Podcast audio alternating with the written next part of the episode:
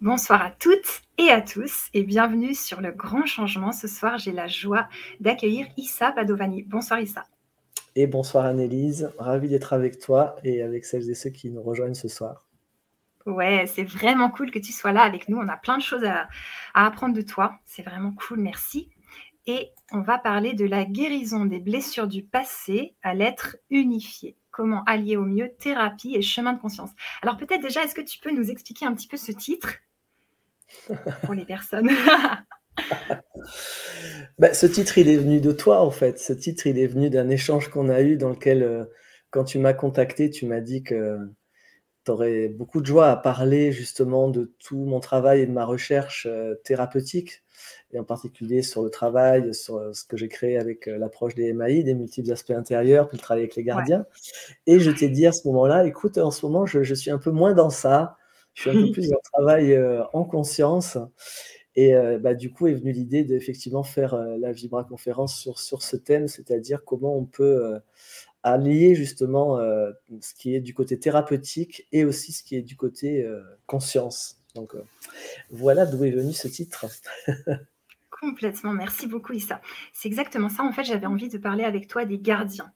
Donc les gardiens, on va détailler ce que c'est parce qu'il y a des personnes qui ne savent pas encore. Qu'est-ce que c'est qu'un gardien Est-ce que c'est une part de nous Est-ce que c'est euh, quelque chose d'extérieur D'où ça vient Et pourquoi ça, commence à s'énerver d'un coup on va, on va parler de tout ça. Mais je veux bien, Issa, que tu nous parles un petit peu de toi tout d'abord, pour que les personnes qui ne te connaissent pas encore puissent savoir qu'est-ce qui te passionne tous les jours. Qu'est-ce qui me passionne tous les jours? Ça, c'est une bonne question, ça. Dans l'ikigai, tu sais, on cherche euh, qu'est-ce que c'est, euh, qu'est-ce que j'aime vivre, qu'est-ce qui me passionne? Mais moi, ce qui m'a toujours passionné, c'est la conscience, en fait ce qui m'a toujours passionné, c'est euh, découvrir où se trouve une liberté intérieure qui ne dépend pas de l'extérieur. Et depuis très très jeune, j'ai toujours eu conscience que je n'étais pas libre, qu'en tant qu'humain, on n'était pas libre. Et donc j'ai toujours été en quête de qu'est-ce qui nous permet finalement, et ce que j'appelle la liberté, c'est la capacité de pouvoir faire des choix sans être complètement animé ou agité par nos conditionnements. En d'autres termes, comment euh, passer d'un mode réactionnel, d'un mode réacteur, où les hélices tournent très vite, hein, comme dans les réacteurs, mais euh, ça avance pas forcément. Donc, comment passer d'un mode réacteur à un mode acteur? Donc, ça, c'est mon, c'est mon moteur depuis longtemps. Et, euh, et voilà, et c'est ce qui m'a amené ben, à faire beaucoup de, de chemin dans des voies spirituelles pendant une trentaine d'années, et puis plus récemment, depuis une vingtaine d'années, parce que j'observais que ma quête spirituelle produisait peut-être des fruits euh, en conscience ou en tout cas des fruits conceptuels, mais pas beaucoup de pas beaucoup d'ouverture au niveau de mon cœur. Je me voyais pas être très euh, très en amour avec les humains qui m'entouraient. Et j'avais tout à fait conscience que une spiritualité qui conduit pas à une ouverture du cœur, c'est un assèchement de l'esprit. C'est, Mais ce n'est pas, pas quelque chose qui, est vraiment une contribution. Donc là, à ce moment-là, je me suis tourné voilà, vers des approches euh, euh, comme la communication non violente de Marshall Rosenberg, euh, dans laquelle je suis tombé littéralement il y, a, il, y a, 20 ans maintenant, et, et où ça a été vraiment ouais, un, un shift complet quoi, de, découvrir, et j'ai une intériorité que j'ai jamais connectée, j'ai des, des besoins, j'étais pas au courant. Euh, j'ai découvert comment je rendais toujours les autres euh, euh, comme la cause de mes, sentiments, alors que la cause de mes sentiments, c'était mes propres besoins. Donc j'ai retrouvé du pouvoir aussi intérieur et cette capacité aussi que j'ai développée au fil du temps de, de pouvoir me connecter avec autrui, quand bien même ce qu'il est en train de faire me révulse profondément. Donc voilà, ça, ça a été toute, toute une partie du chemin. Et puis au milieu de chemin, j'ai rencontré aussi Nana Michael à l'époque euh, qui, transmettait euh, une approche qui s'appelle l'IFS, Internal Family System, système familial intérieur, créé par Dick Schwartz. Et cette approche m'a beaucoup passionné aussi euh, avec ce qu'elle apportait de systémique dans la dimension intérieure. J'avais déjà abordé une dimension thérapeutique comme ça interne avec Thierry Tournebise il y a des années avec la myosthésie.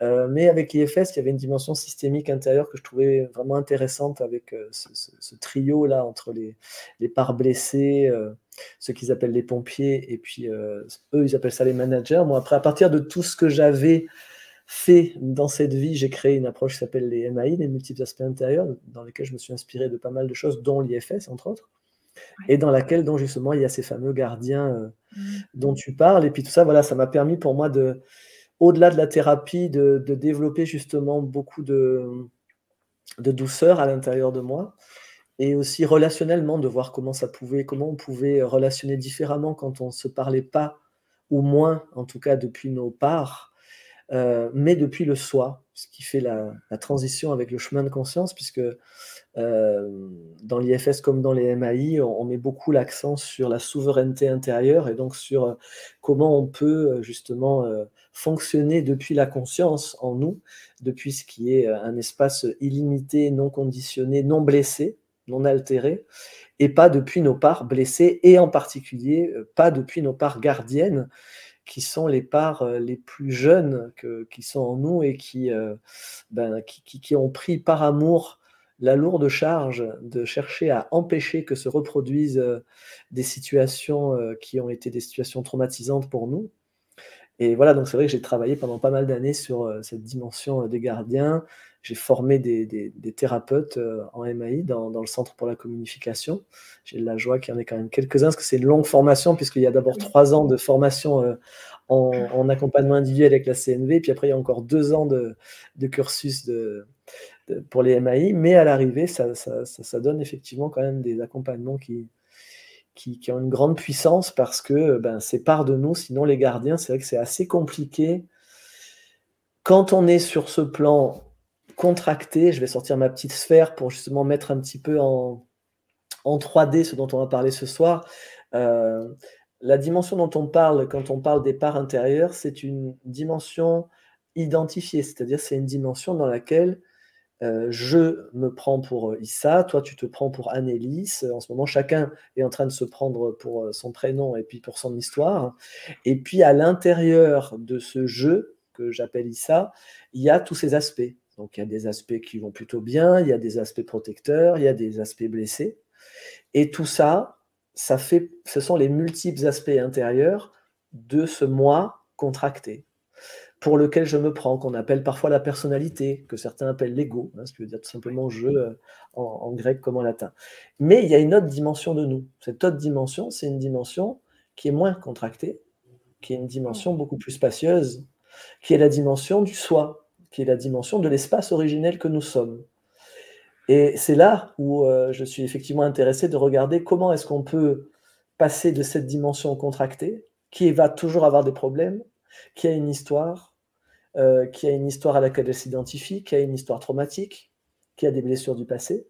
Donc ça, a toujours des problèmes et ça aura toujours des problèmes. Si ça trouve plus de problèmes dans le passé, ça va s'en recréer dans le présent. Ça a toujours, euh, c'est la, la, chanson euh, j'ai le foie qui est pas droit, j'ai le machin, enfin, ah mon Dieu, que c'est embêtant d'être toujours malade.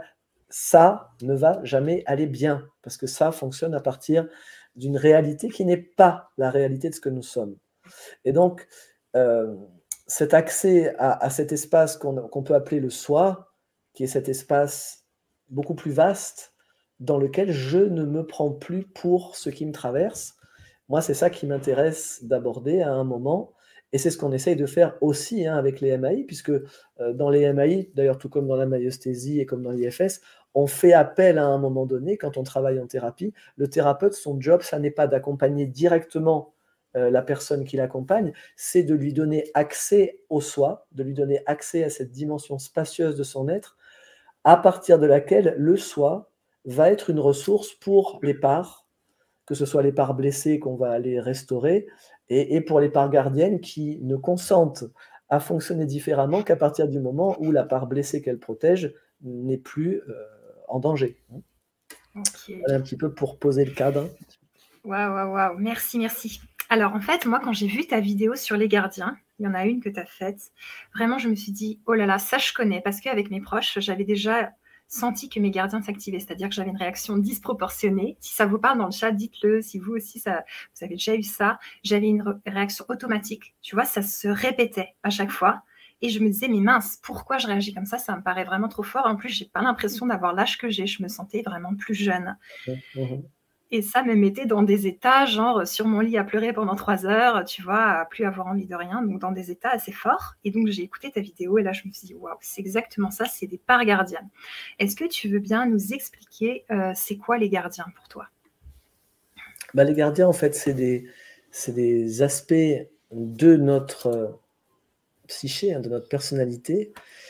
C'est des aspects de nous qui euh, par amour quand il se passe un événement qui dépasse notre capacité d'assimilation, parce que bon, tous les jours, on a des petits traumatismes, on a des petits. Ça, n'est pas le choc qui définit si ça devient euh, traumatisant ou pas. C'est la manière dont on y réagit, c'est les ressources dont on dispose.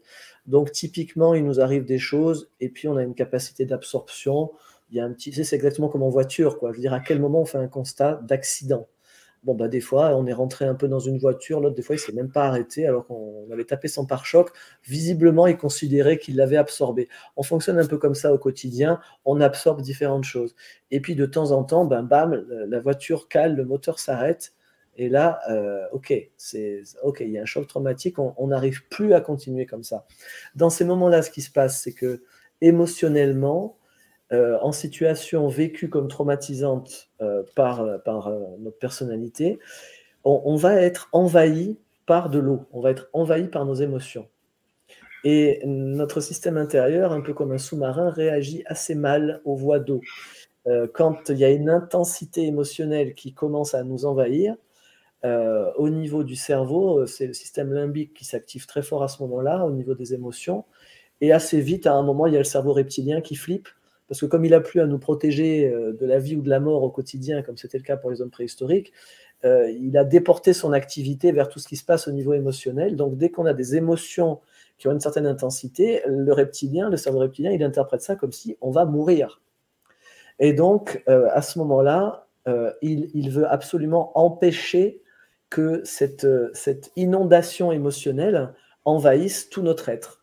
Et donc, exactement, c'est l'image que je prends souvent avec un, sous-marin. Dans les sous-marins, quand il y a une voie d'eau, il y a un système automatique où il y a des, portes qui descendent pour euh, étanchéifier les différents compartiments du sous-marin. Ben, c'est pareil en nous.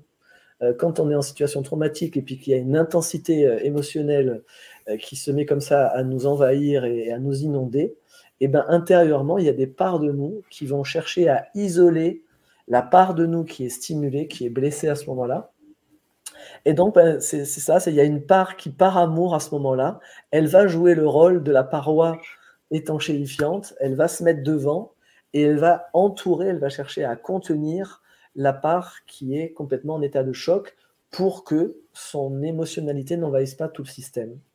Et ce faisant, on pourrait prendre cette image, c'est comme si elle crée une sorte de bulle spatio-temporelle dans laquelle la part blessée, elle est emprisonnée avec ce qu'elle est en train de vivre. C'est la manière que trouve notre système pour empêcher que son émotion euh, n'envahisse tout et, que on meurt. C'est comme ça que, l'interprète le, reptilien.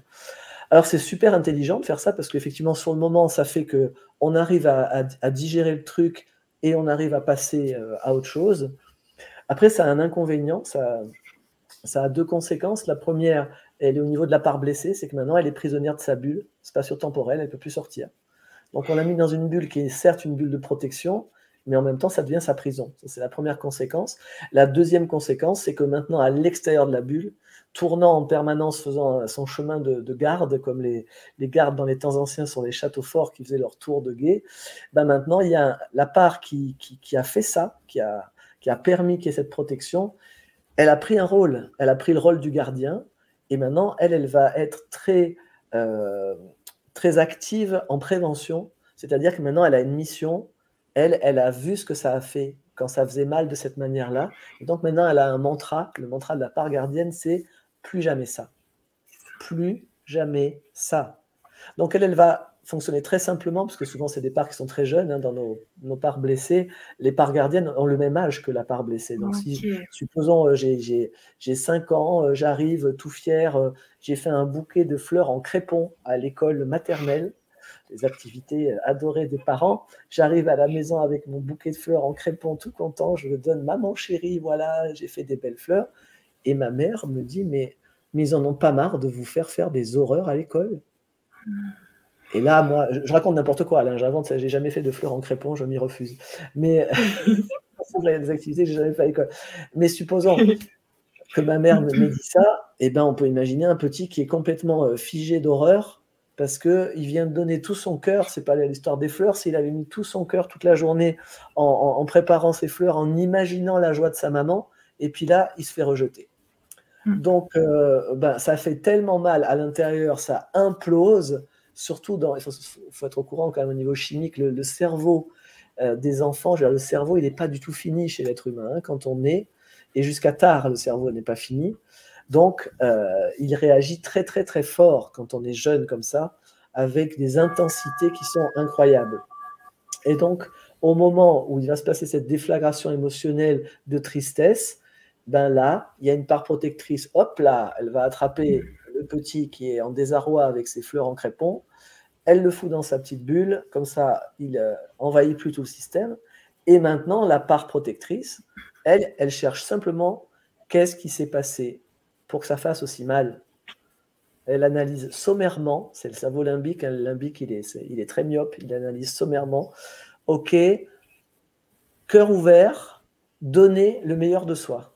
Ok, plus jamais ça. Donc à partir de maintenant, plus jamais donner le meilleur de soi avec le cœur ouvert, parce que sinon très très dangereux. Voilà, c'est à peu près enregistré dans ces termes.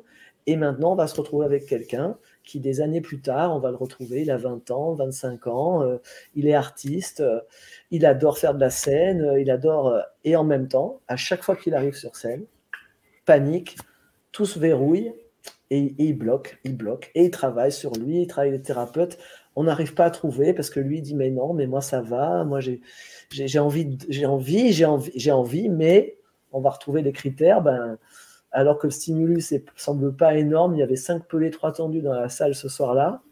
Je me fiche comme si j'étais au Stade de France devant 5000 personnes. Il y a tout qui se fige. Euh, deuxième critère, euh, j'ai pas la main là-dessus. Je voudrais faire autre chose et j'ai absolument pas la main là-dessus. Et quoi que je fasse, j'ai jamais réussi à le changer. Et puis troisième critère, c'est prévisible. C'est-à-dire, je sais que si je vais sur scène et qu'il y a des gens, je vais bloquer. Voilà, donc ces trois critères, le degré d'intensité, euh, la prévisibilité et puis l'impuissance face à ce qui se passe, ben, c'est vraiment des signaux forts qui nous montrent que, hey, il y a une part gardienne qui est activée. Voilà. Et donc là, ben, effectivement, ça peut valoir le coup d'aller d'aller regarder ce qui se passe de son côté. Waouh, merci. Alors, par exemple, quand euh, on a face à nous un proche qu'on aime, mais qui est souvent dans ses gardiens. Et tu vois, genre, il n'est pas accessible, il est, il y est, quoi. Et il s'en rend compte en plus, mais euh, il n'arrive pas à changer. Euh, qu'est-ce que tu en penses? Alors, je pense qu'on va aller s'occuper de soi. Soit empathie. Et oui, parce que évidemment, c'est souvent la question qu'on pose. On dit ouais, mon copain ou ma copine, je vois bien qu'il a une blessure. Enfin, c'est quelqu'un qui a regardé mes vidéos, qui commence à les filer en douce. Euh, bah, vous avez un message. Euh, c'est vrai que souvent on est tenté en fait de vouloir pousser les autres, dire mais va te faire occuper de toi. Alors on, peut tenter, mais euh, si on regarde comment nous on réagit quand quelqu'un nous donne ce genre de conseils, en général on aime assez moyennement en tant qu'être humain qu'on nous dise quoi faire. Hein. Donc surtout quand on sent que en fait c'est pour l'autre, en fait c'est l'autre qui est pas confortable avec nous. Donc voilà, si j'ai quelqu'un de mon entourage euh, qui fait quelque chose qui est stimulant pour moi à partir d'une de ces parts protectrices, bah, en premier, évidemment, j'ai besoin de m'accueillir dans ce que ça me fait. Je vais accueillir les parts de moi qui, sont stimulées régulièrement. Je vais voir que bah, j'ai bah, sans doute différents besoins suivant les situations qui sont touchées. Et puis si ça se répète, à un moment, je vais avoir moins un besoin euh, que quelque chose évolue. quoi je vais, je vais commencer à être fatigué, je vais, je vais commencer à plus voir de sens non plus, à, à vivre peut-être au quotidien que l'autre sans arrêt reproduit un pattern, un schéma euh, que je vois parce que ben, je vois bien que c'est prévisible, je vois bien qu'il n'a pas la main dessus et je vois bien qu'il y a beaucoup d'intensité. Et maintenant, en plus, j'ai vu la vidéo d'Issa Padovani sur les gardiens, donc j'ai fait ma petite analyse maison du truc. Donc, euh, donc voilà, donc je me donne de l'empathie par rapport à ça pour que si je vais lui en parler, je puisse le faire depuis un endroit qui soit depuis un cœur ouvert et pas depuis un endroit de reproche, pas depuis un endroit de tu dois, il faut que, euh, tiens, regarde cette vidéo, ça te fera du bien, euh, mais plus depuis un endroit qui est, écoute, euh, voilà, je suis, je suis désolé, mais je suis en train d'atteindre une limite. Moi, j'aime bien m'exprimer depuis là, en fait. J'aime bien m'exprimer depuis un je suis désolé. Parce que je trouve que c'est doux pour l'autre et en même temps, ça permet de dire tout ce qu'on a à dire.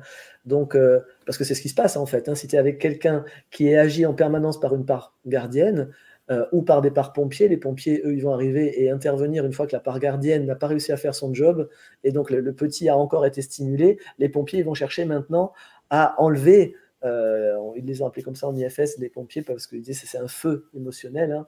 Moi, j'ai pris l'image de l'eau, mais on peut prendre différentes images. Et donc le pompier, lui, va tout faire pour éteindre le feu émotionnel. Donc que ce soit euh, te donner à boire pour t'assommer, te donner à manger, enfin faire faire n'importe quoi qui va te calmer.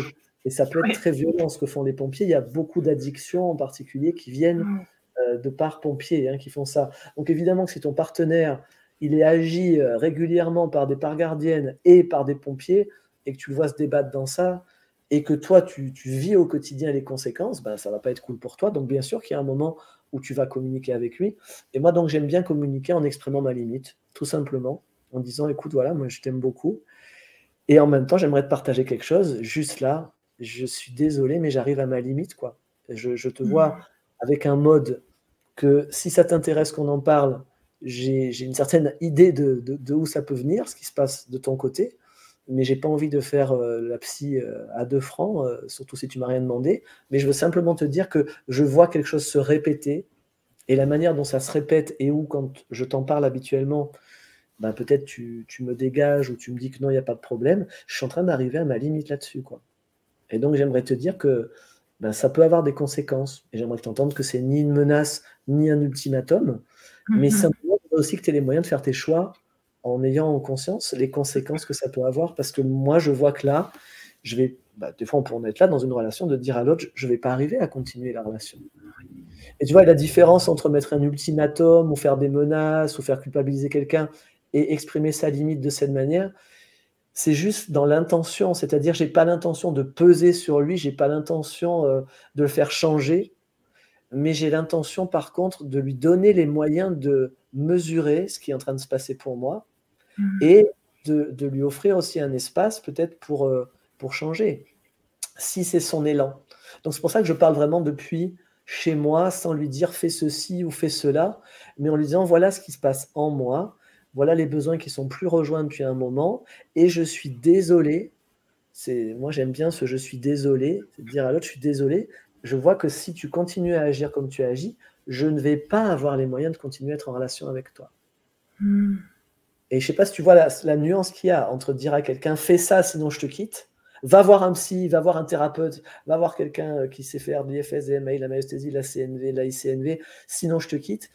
Et dire à quelqu'un écoute, je suis désolé là, j'aimerais avoir les moyens, hein, mais je ne les ai pas. Mm. Et donc j'aimerais te donner les moyens à toi euh, de pouvoir peut-être faire un choix différent en entendant bah, ce que ça me fait et puis les conséquences qui risquent d'y avoir. Ça ne me ferait pas joie au cœur parce que moi franchement je préférerais rester avec toi mais je vois que si ça continue à se passer comme ça, je vais plus avoir les moyens. Est-ce que tu serais d'accord de me dire ce que tu comprends, ce que je viens de te dire, avec tes mots? Non pas parce que je me dis que tu comprends pas, mais parce que j'ai peut-être pas été assez clair. Ce qui est une manière très douce de demander à l'autre de nous reformuler. C'est vrai que souvent, quand tu demandes à quelqu'un ce que tu peux me dire avec tes mots, ce que tu as entendu, la personne te dit ça va, je suis pas con, j'ai compris. Sauf qu'en fait, tu n'as aucune idée de ce qu'il a compris. on ne sait mm. pas ce qu'il a compris tant qu'il nous a pas dit ce qu'il a entendu. Donc c'est pour ça une manière douce de demander une reformulation, c'est de prendre la responsabilité en disant voilà, tu serais d'accord de me le redire, non pas parce que je doute de ta compréhension, mais je me dis que je suis peut-être pas clair dans ce que j'exprime, donc tu pourrais me dire avec tes mots ce que tu as compris. Et puis à partir de là, ben, on peut commencer effectivement à, à, échanger. Et si après la personne est intéressée, ben, on peut lui, donner euh, l'adresse de personnes qui peuvent être des ressources pour, elle ou pour lui. Ouais, hmm, je vois très bien. Merci. Mhm. Euh, est-ce que les gardiens euh, entraînent les gardiens? C'est-à-dire que bah, l'autre a ses gardiens qui s'activent et donc nous bah, aussi. C'est-à-dire, tu vois, c'est genre, il n'y en a pas qu'un qui les a ils s'entraident pas, mais ils vont réagir. Ils vont... C'est ce qui se passe la plupart du temps. J'avais vu une image il y a des années, un petit dessin humoristique, euh, où on voyait dans un lit le couple qui croit être deux, puis en fait il y avait l'homme, la femme, et puis il y avait les parents de chacun. des deux côtés. en fait, il y avait beaucoup de monde dans le lit. Oh et puis, euh, quand j'ai commencé à travailler sur la dimension euh, systémique intérieure, j'avais envie de redessiner cette image avec, oui, oui, bien sûr que dans le lit, il y a toi, moi, papa, maman, papa, maman des deux côtés, euh, et des arrière-grands-parents et tout. Et il y a aussi à l'intérieur tout notre système intérieur. Et la plupart du temps, quand on voit une dispute dans un couple, très souvent, quand ça part loin, c'est deux parts gardiennes qui sont en train de se mettre sur la figure. Très, très souvent. Et c'est là où c'est important de pouvoir passer de cette dimension-là. Parce que là, quand tu vas te heurter à une autre sphère comme ça, ben, comme on le voit, il y a plein de piquants, ça va faire très mal. Euh, c'est très, très différent de je suis identifié à ma part protectrice et c'est ma part gardienne qui parle. Puis toi, tu es identifié à ta part gardienne. Et puis les deux, on se rentre dedans. Euh, là, on est mal barré, hein, parce que je te vois comme mon ennemi, hein, puisque je t'identifie comme étant potentiellement susceptible de reblesser ma part blessée donc je vais te parler très très mal.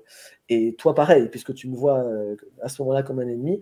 Donc c'est très différent et c'est ce qu'on peut faire euh, en accompagnement individuel en aidant les couples à se différencier de leur part et à faire alliance justement au niveau de la conscience en disant ok alors le soi qui est ici, j'aimerais te présenter, j'ai une part gardienne qui protège, et on va présenter cette part gardienne protège cette part blessée. Moi, j'aime bien souvent travailler avec des, petites figurines. Donc, comme ça, on représente les différentes parts. Et ça a l'avantage que dès qu'on les met comme ça à l'extérieur de nous, ben, on n'est plus identifié à ce qu'on voit. Hein. Je ne suis pas ce que je vois. Tu as assez de clarté sur le fait que tu n'es pas moi parce que tu me vois. Donc, euh, tout ce qu'on voit, on est au clair que ce n'est pas nous. Hein. Donc, mettre à extérioriser, mettre cette part, dire, OK, voilà, écoute, j'ai une part gardienne.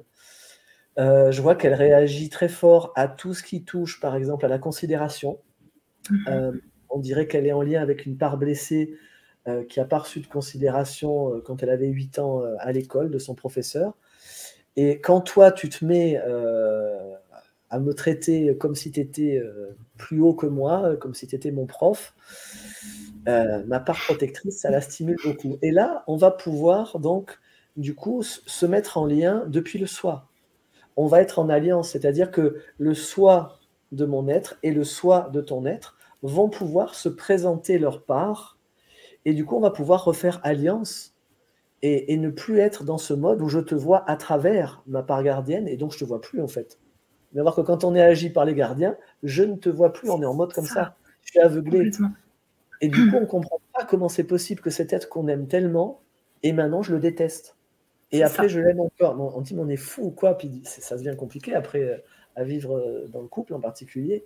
Alors que si on peut se présenter nos, multiples aspects, moi, à une époque, je travaillais comme ça avec mes partenaires. J'avais un, plateau en bois sur lequel, quotidiennement ou une fois par semaine, il y avait mon système intérieur qui était représenté avec toutes mes parts, avec l'état de mon système.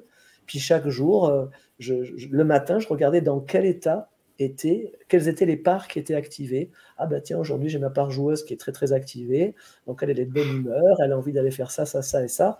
Et puis, ah tiens, demain il y a une conférence, j'ai ma part euh, perfectionniste, euh, bon élève, qui craint toujours de pas bien faire, qui elle est un peu stimulée. J'ai ma part protectrice, donc qui pour empêcher ça est en train de lui dire de procrastiner. Tu vois, ça permet déjà, quand tu commences comme ça à faire un peu une cartographie de ton système intérieur, ben, de retrouver de la souveraineté, de fonctionner plus depuis là, moins depuis les parts. Et une manière simple de pouvoir passer justement, c'est aussi un des ponts hein, entre la, thérapie et le chemin de conscience, c'est on peut travailler avec la, la, systémique intérieure pour la thérapie, mais c'est aussi un très très bon moyen de passer vers la conscience, puisque quand tu regardes tes parts, progressivement à chaque fois, tu vas faire un, ce que j'appelle l'effeuillage des parts. Donc en général, moi je prends un, gros bloc euh, de post-it et puis je commence dessus à écrire ce que raconte la première, puis hop, je fais cet effeuillage. Donc je la mets à l'extérieur de moi. Tiens, en ce moment, il y a une part de moi qui dit que je suis vraiment nul, il faudrait que j'arrête de faire ce que je fais. Ok, je la mets à l'extérieur. Et maintenant, je regarde pour savoir qui est là, pour savoir si ce qui regarde, c'est une part ou si c'est le soi, la conscience. Mhm. Simplement poser la question, qu'est-ce que je ressens dans mon cœur envers cette part? Qu'est-ce que je ressens envers cette part? Pas qu'est-ce que je me dis, pas qu'est-ce que je me raconte, donc qu'est-ce que je ressens envers cette part? Et puis là, je vais voir. Alors très souvent au début, quand on fait un effeuillage, on va ressentir des choses pas cool. On va, on va trouver qu'elle est idiote, on va en avoir marre de la voir apparaître. Enfin, on va, on va être en général tendu. Ça veut dire que c'est une autre part Ok, donc maintenant j'ai une part.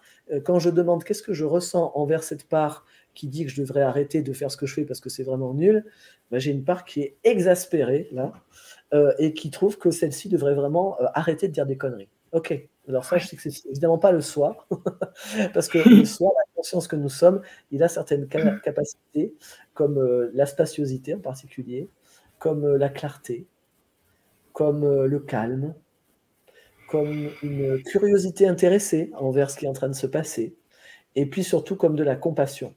C'est-à-dire que quand il va voir cette part qui est là, qui est en train de dire Oh, t'es trop nul, quand je me demande qu'est-ce que je ressens envers cette part, ah, je vais avoir quelque chose dans mon cœur qui est touché, pas affecté, mais qui est, qui est touché, qui dit Oh, chouchou, mais c'est ce que tu te racontes sur toi, là, dis donc.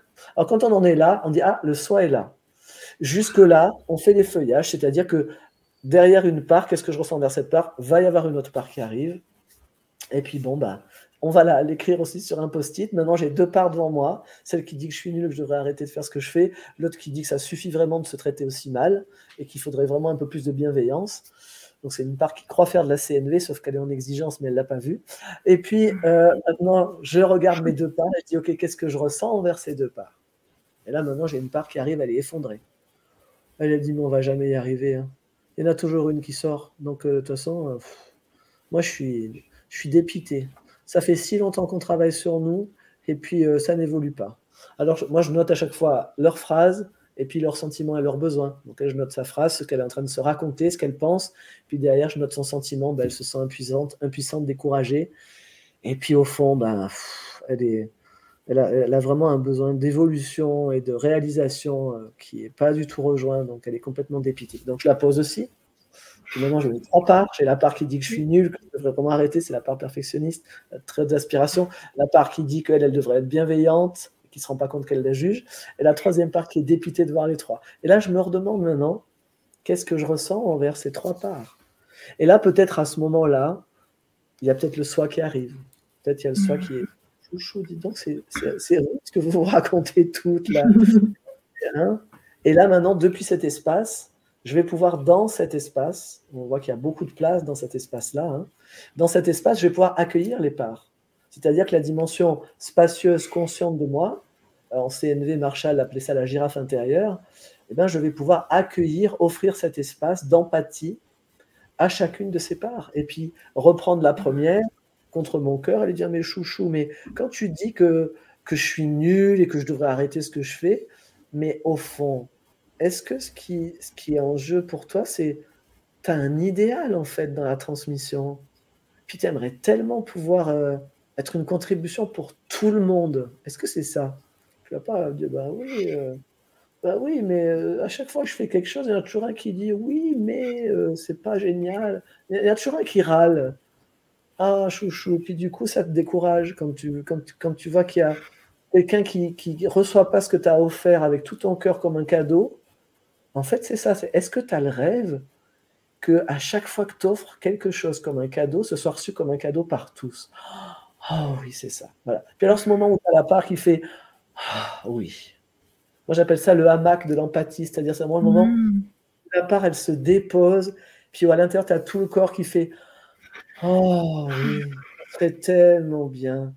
À chaque fois, je proposerai quelque chose, je l'offrirai, comme l'autre avec son, bouquet de crépons. À chaque fois, j'offrirai mon bouquet de fleurs, quelle que soit la gueule du bouquet de fleurs, la couleur, le matériau. L'autre, il dirait Oh, mais merci, c'est tellement gentil de ta part de m'offrir des fleurs. Donc, en fait, c'est.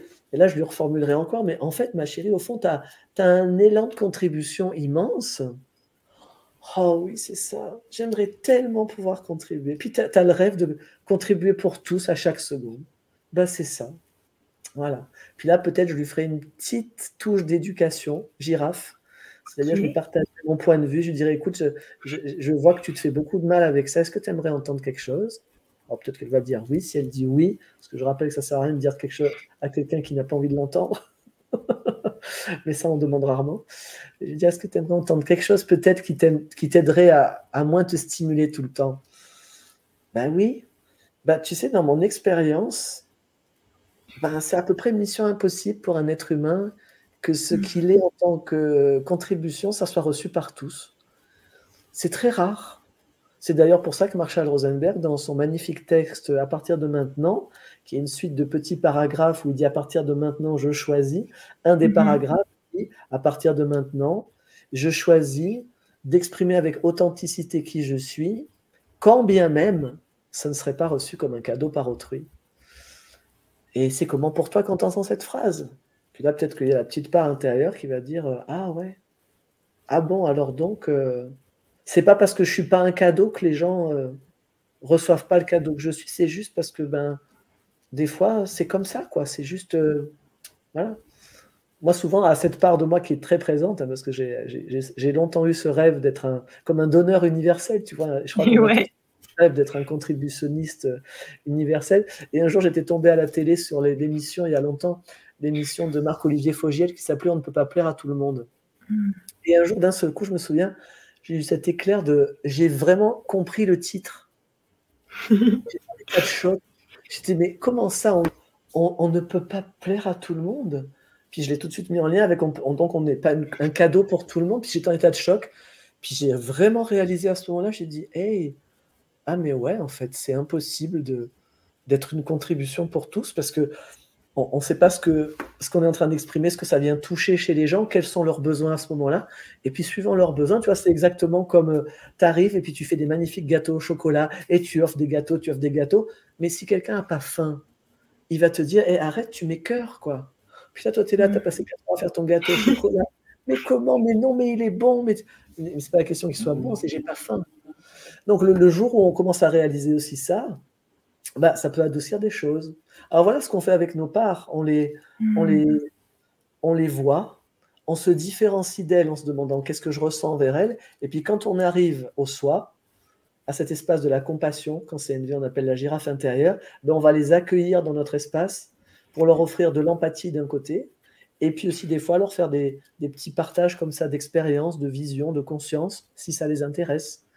Et puis ça, bah, ça peut permettre en soi d'arriver justement à un peu plus de, d'espace, un peu plus de conscience et, vivre un peu plus depuis cet espace que depuis le monde des parts, parce que c'est un monde qui est rude. Hein, si, je veux dire, moi, je vois souvent ça comme une boule de flipper. Quand tu es pris dans tes parts, je peux te dire, euh, ting, ting, ting, ting, toute la journée, il y a toujours un truc qui te stimule. Donc, si tu n'es pas un moment en mesure de dire, OK, euh, qui agit? Et en fait, tu vois, une balle de flipper, elle n'a pas d'action. On l'a lancée dans un truc et après, bim, bim, bim, elle, elle rebondit partout. Bah, ça, c'est nous au quotidien. Hein. Hmm. On, rebondit d'un truc à l'autre, on est en réaction en permanence. Et donc, moi, voilà, j'ai mes petits critères pour voir est-ce que je suis en conscience ou est-ce que je suis en réaction. C'est juste de voir. Moi, j'ai trois critères c'est corps, cœur et, et, mental. Donc, au niveau du corps, est-ce que c'est détendu? Est-ce que dans mon corps, c'est détendu en cet instant si c'est contracté, ok, ben on voit tout de suite la différence entre ça et ça, hein, détendu ou mhm. contracté.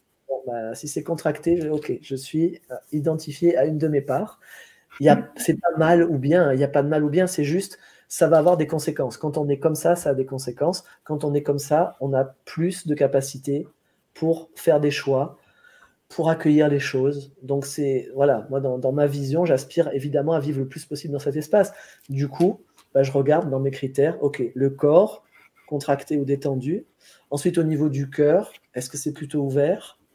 C'est-à-dire, euh, est-ce que juste là, quand je regarde autour de moi, je suis dans ces qualités du soi dont on a parlé avant? Est-ce qu'il y a de la compassion, une curiosité intéressée, du calme? Est-ce que je suis centré? Est-ce que je suis prêt à accueillir ce qui se passe sans le juger? Ou bien est-ce que je sens que c'est fermé là? C'est contracté au niveau du cœur aussi et puis c'est plein de piquants vers l'extérieur. C'est en train de voir potentiellement des dangers partout, des ennemis partout. Il faut se méfier, attention. Bon, là, ok, je suis dans des parts.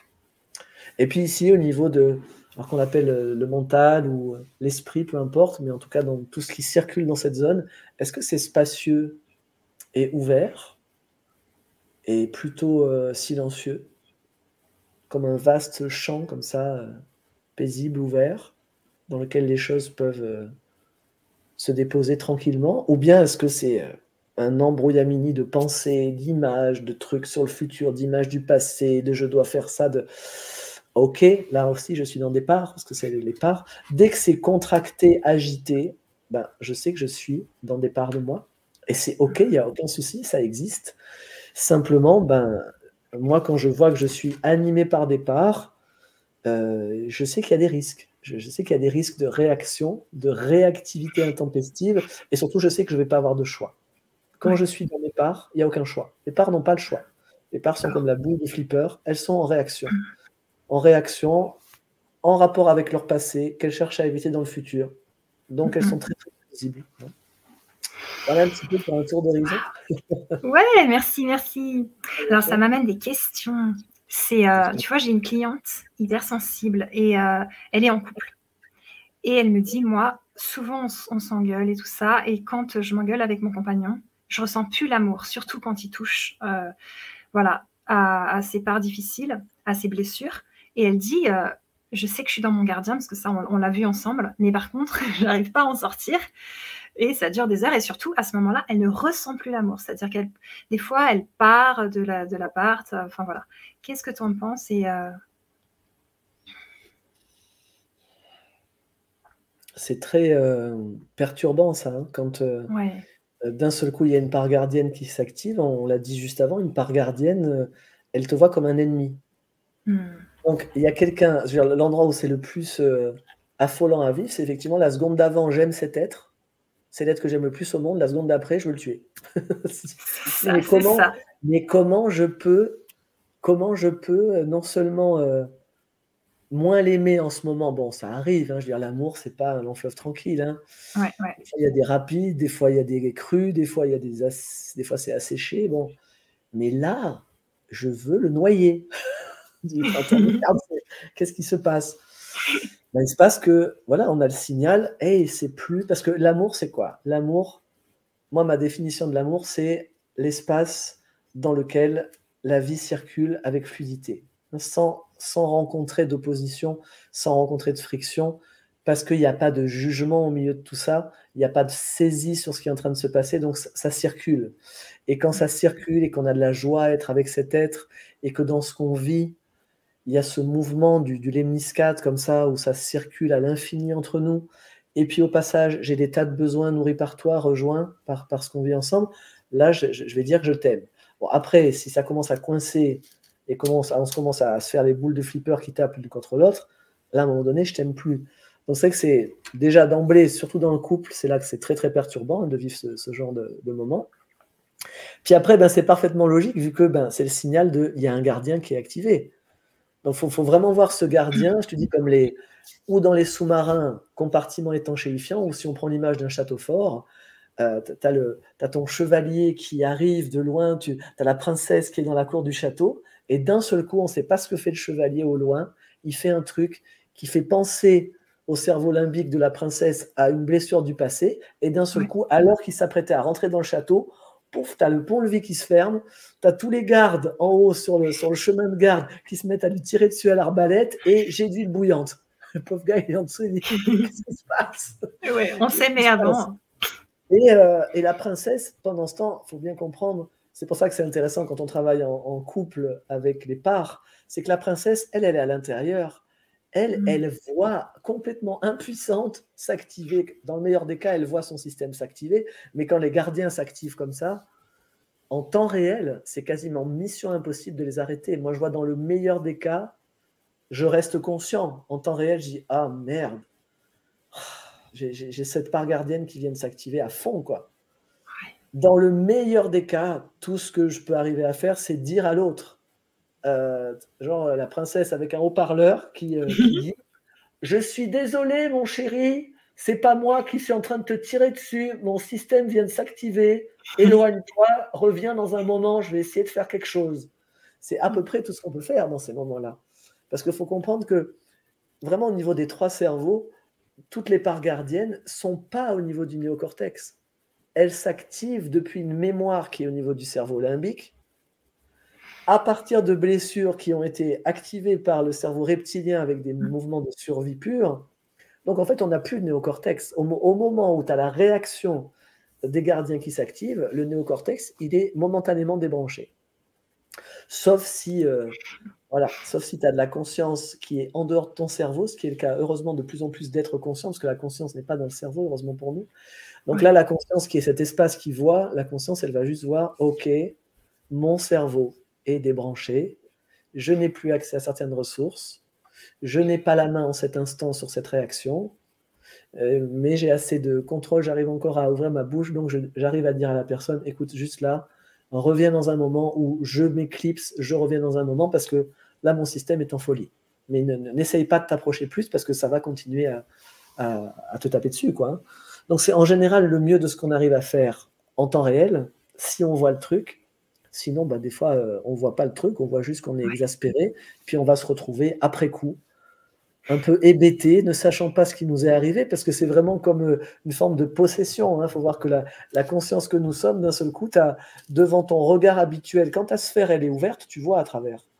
Mais là, d'un seul coup, tu as ça devant tes yeux. Donc, momentanément, toi, tu ne vois plus rien. C'est tes parts qui, qui, qui, ont pris la main, qui sont les souveraines de ton être. Et à un moment, un peu comme quand on a bu, enfin moi je sais pas, j'ai jamais été sous parce que j'aime pas l'alcool, mais j'imagine, ou pour les personnes qui se droguent aussi, euh, quand, tu en sors, euh, un moment, tu, reviens à toi. Alors, bon, bah, si, on l'a tous les matins quand on se réveille.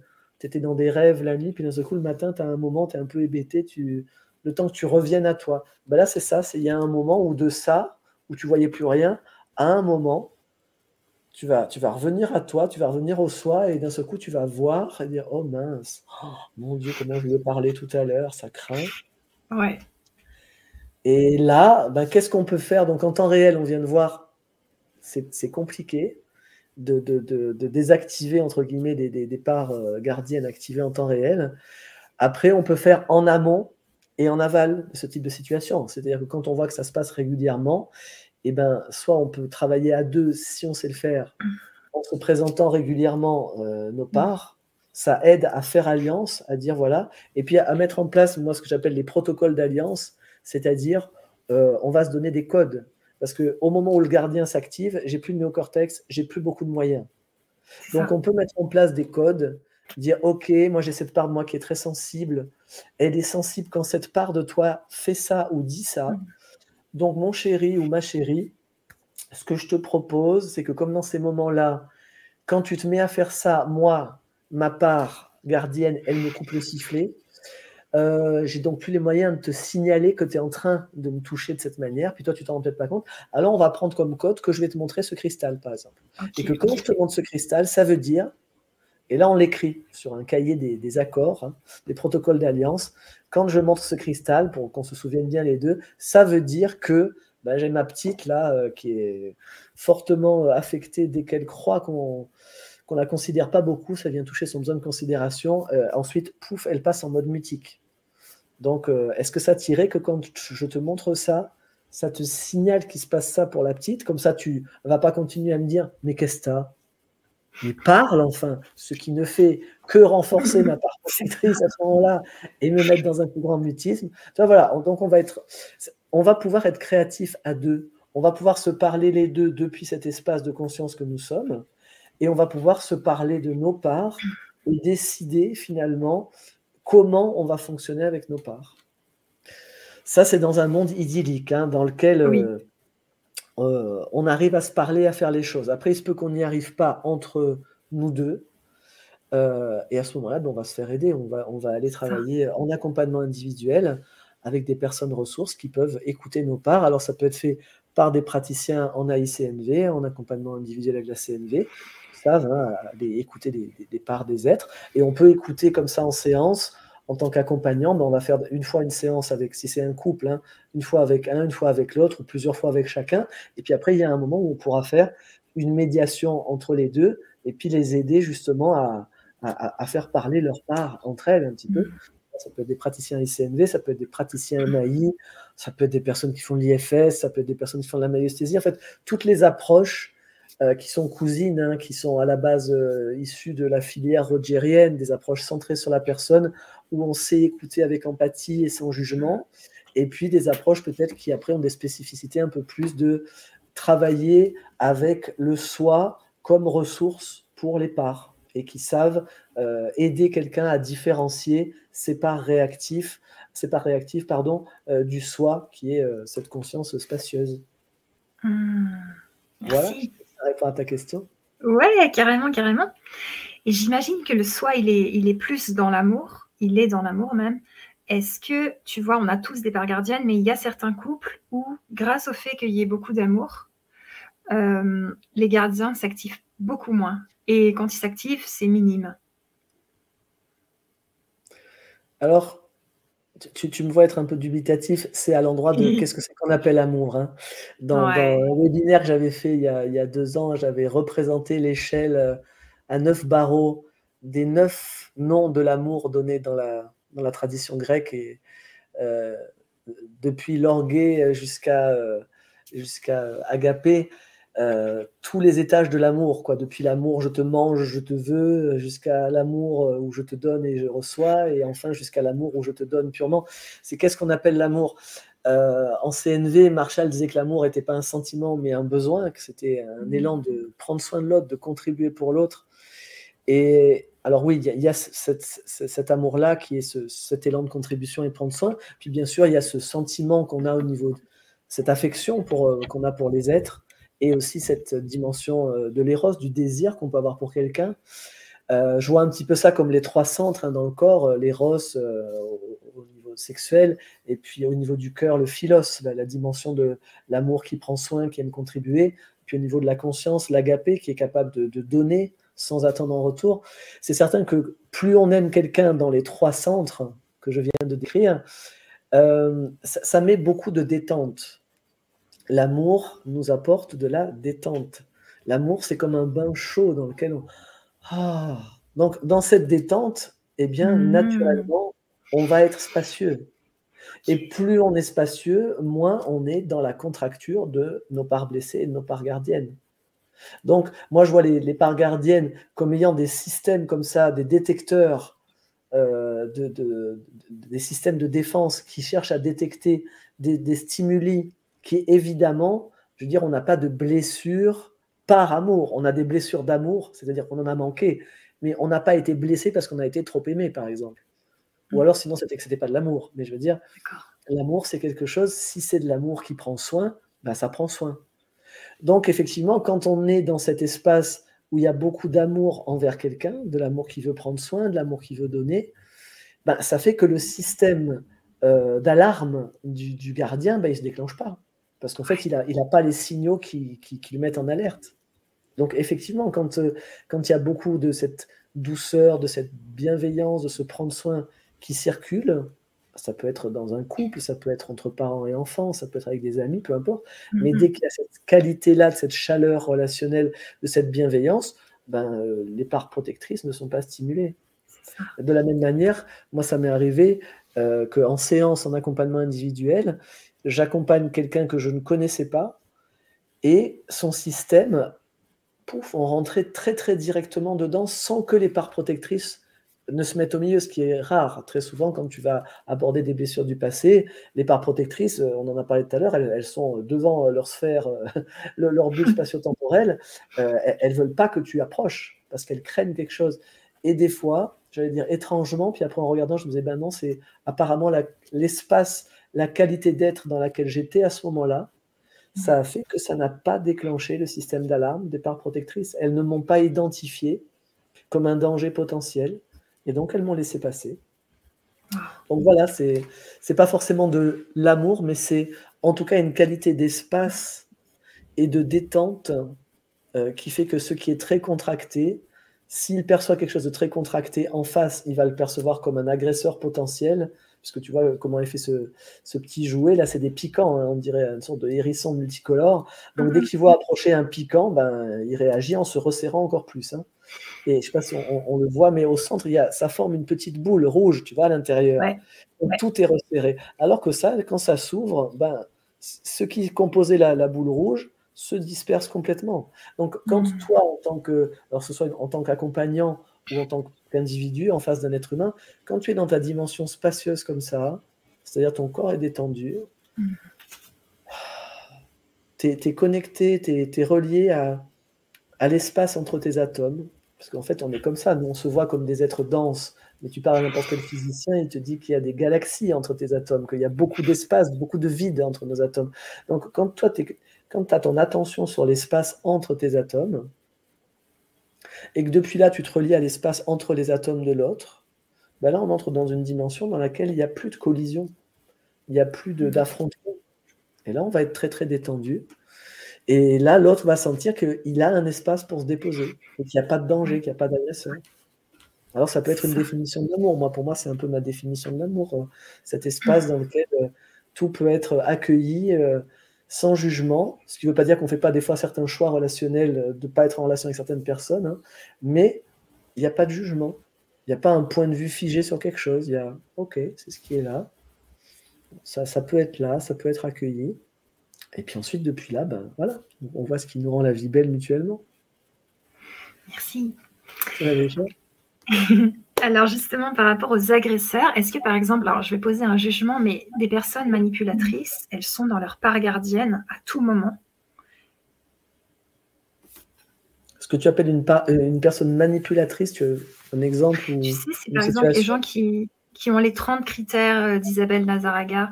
Je ne sais pas si tu connais, mais en gros, ils mentent, ils culpabilisent les autres, ils montent les gens les uns contre les autres, euh, ils sèment la zizanie, euh, ils font pas mal de choses, euh, tout le temps la même chose en fait, mais qui fait que dans les groupes, c'est compliqué. Mhm.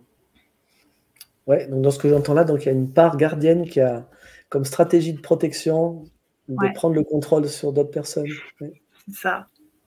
Et donc, ta question par rapport à ça Et donc, ma question, c'est euh, parce qu'il y en a qui disent que c'est de naissance qui sont comme ça. Et en CNV, on pourrait plutôt dire que non, ça c'est un jugement et que voilà. Donc, toi, comment tu jongles avec ça si tu te retrouves euh, avec une personne à aider et par exemple, euh, euh je sais pas, son, son père, et ben, a cette tendance manipulatrice et c'est toujours des conflits, des conflits, des conflits. Et elle a beau appliquer ce que tu lui dis, ça marche pas trop. Ah, disons, reprenons du début. Euh, sur la notion de, par exemple, définir quelqu'un comme étant manipulateur, ou c'est très à la mode depuis quelques années, pervers narcissique, enfin, on aime beaucoup donner des étiquettes hein, depuis euh, quelques années à tout et à tous. Je vois pas que c'est une contribution. Euh, pourquoi? Parce que ça veut dire qu'on va, on, va associer, identifier quelqu'un à une de ses parts. Hmm. Et pour moi, je trouve que c'est pas honorer un être humain que, et c'est surtout lui laisser aucune chance d'évoluer que de, de l'identifier en fait à une de ses parts.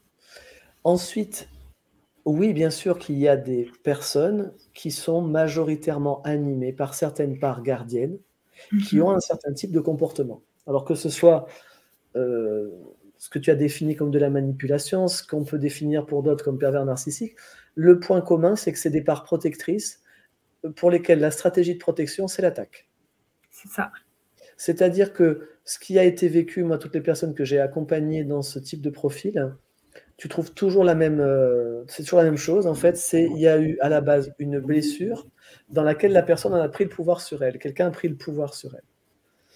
Et donc, on se souvient ce qu'on a dit tout à l'heure sur la part gardienne qui a l'âge de l'enfant qu'elle protège, donc c'est ouais. pas beaucoup de cerveau, et qui dit juste plus jamais ça. Donc c'est plus jamais quelqu'un prend le pouvoir sur moi. C'est quelqu'un qui veut chercher, soit si on parle de ce qu'on a mis comme étiquette manipulateur, donc on voudrait dire qu'il veut manipuler les autres, c'est-à-dire les contrôler, soit les étiquettes depuis quelques années de pervers narcissiques, qui sont des personnes qui d'abord séduisent les gens en les parant de mille qualités, puis une fois qu'ils ont développé la relation, se mettent à les descendre et, et à les traiter très très très mal. Ben, on va trouver évidemment de chaque côté la blessure inverse. C'est-à-dire quelqu'un qui veut manipuler, c'est quelqu'un qui a été manipulé, et dont la part protectrice, non seulement elle s'est dit plus jamais ça, mais ça a fait tellement mal qu'elle n'est pas seulement en défense, en mode défensif, elle est en défense en mode offensif. C'est-à-dire qu'elle veut non seulement c'est en fait, moi, ça me touche justement. C'est pour ça que je trouve ça tragique de les s'identifier comme c'est quelqu'un de manipulateur ou c'est quelqu'un de ceci, parce que ça veut dire c'est des enfoirés en gros, et puis euh, dégageons-les. Mm-hmm. euh, je me dis qu'il n'y a pas beaucoup de chance si ce qui peut détendre un système, c'est de rencontrer de l'espace en face et donc de l'espace accueillant, qui voit la beauté, comme Marshall qui chantait Me Beautiful, voit la beauté en moi, même si c'est compliqué de la voir. Alors je sais bien, c'est c'est pas évident de voir la beauté chez quelqu'un qui tente de te manipuler ou chez quelqu'un qui agit comme euh, les personnes qu'on étiquette perverses narcissiques. On est bien d'accord, c'est pas évident de voir la beauté en, chez ces êtres. Et pourtant, c'est chez ces êtres qu'il y a le plus besoin que la beauté soit vue. Parce que c'est parce qu'elle n'a pas été vue qu'ils agissent comme ils agissent. Mm. Donc il ne s'agit pas, je ne suis pas en train de chercher à excuser, ou légitimer leurs actions, on est bien d'accord que euh, il faut se préserver.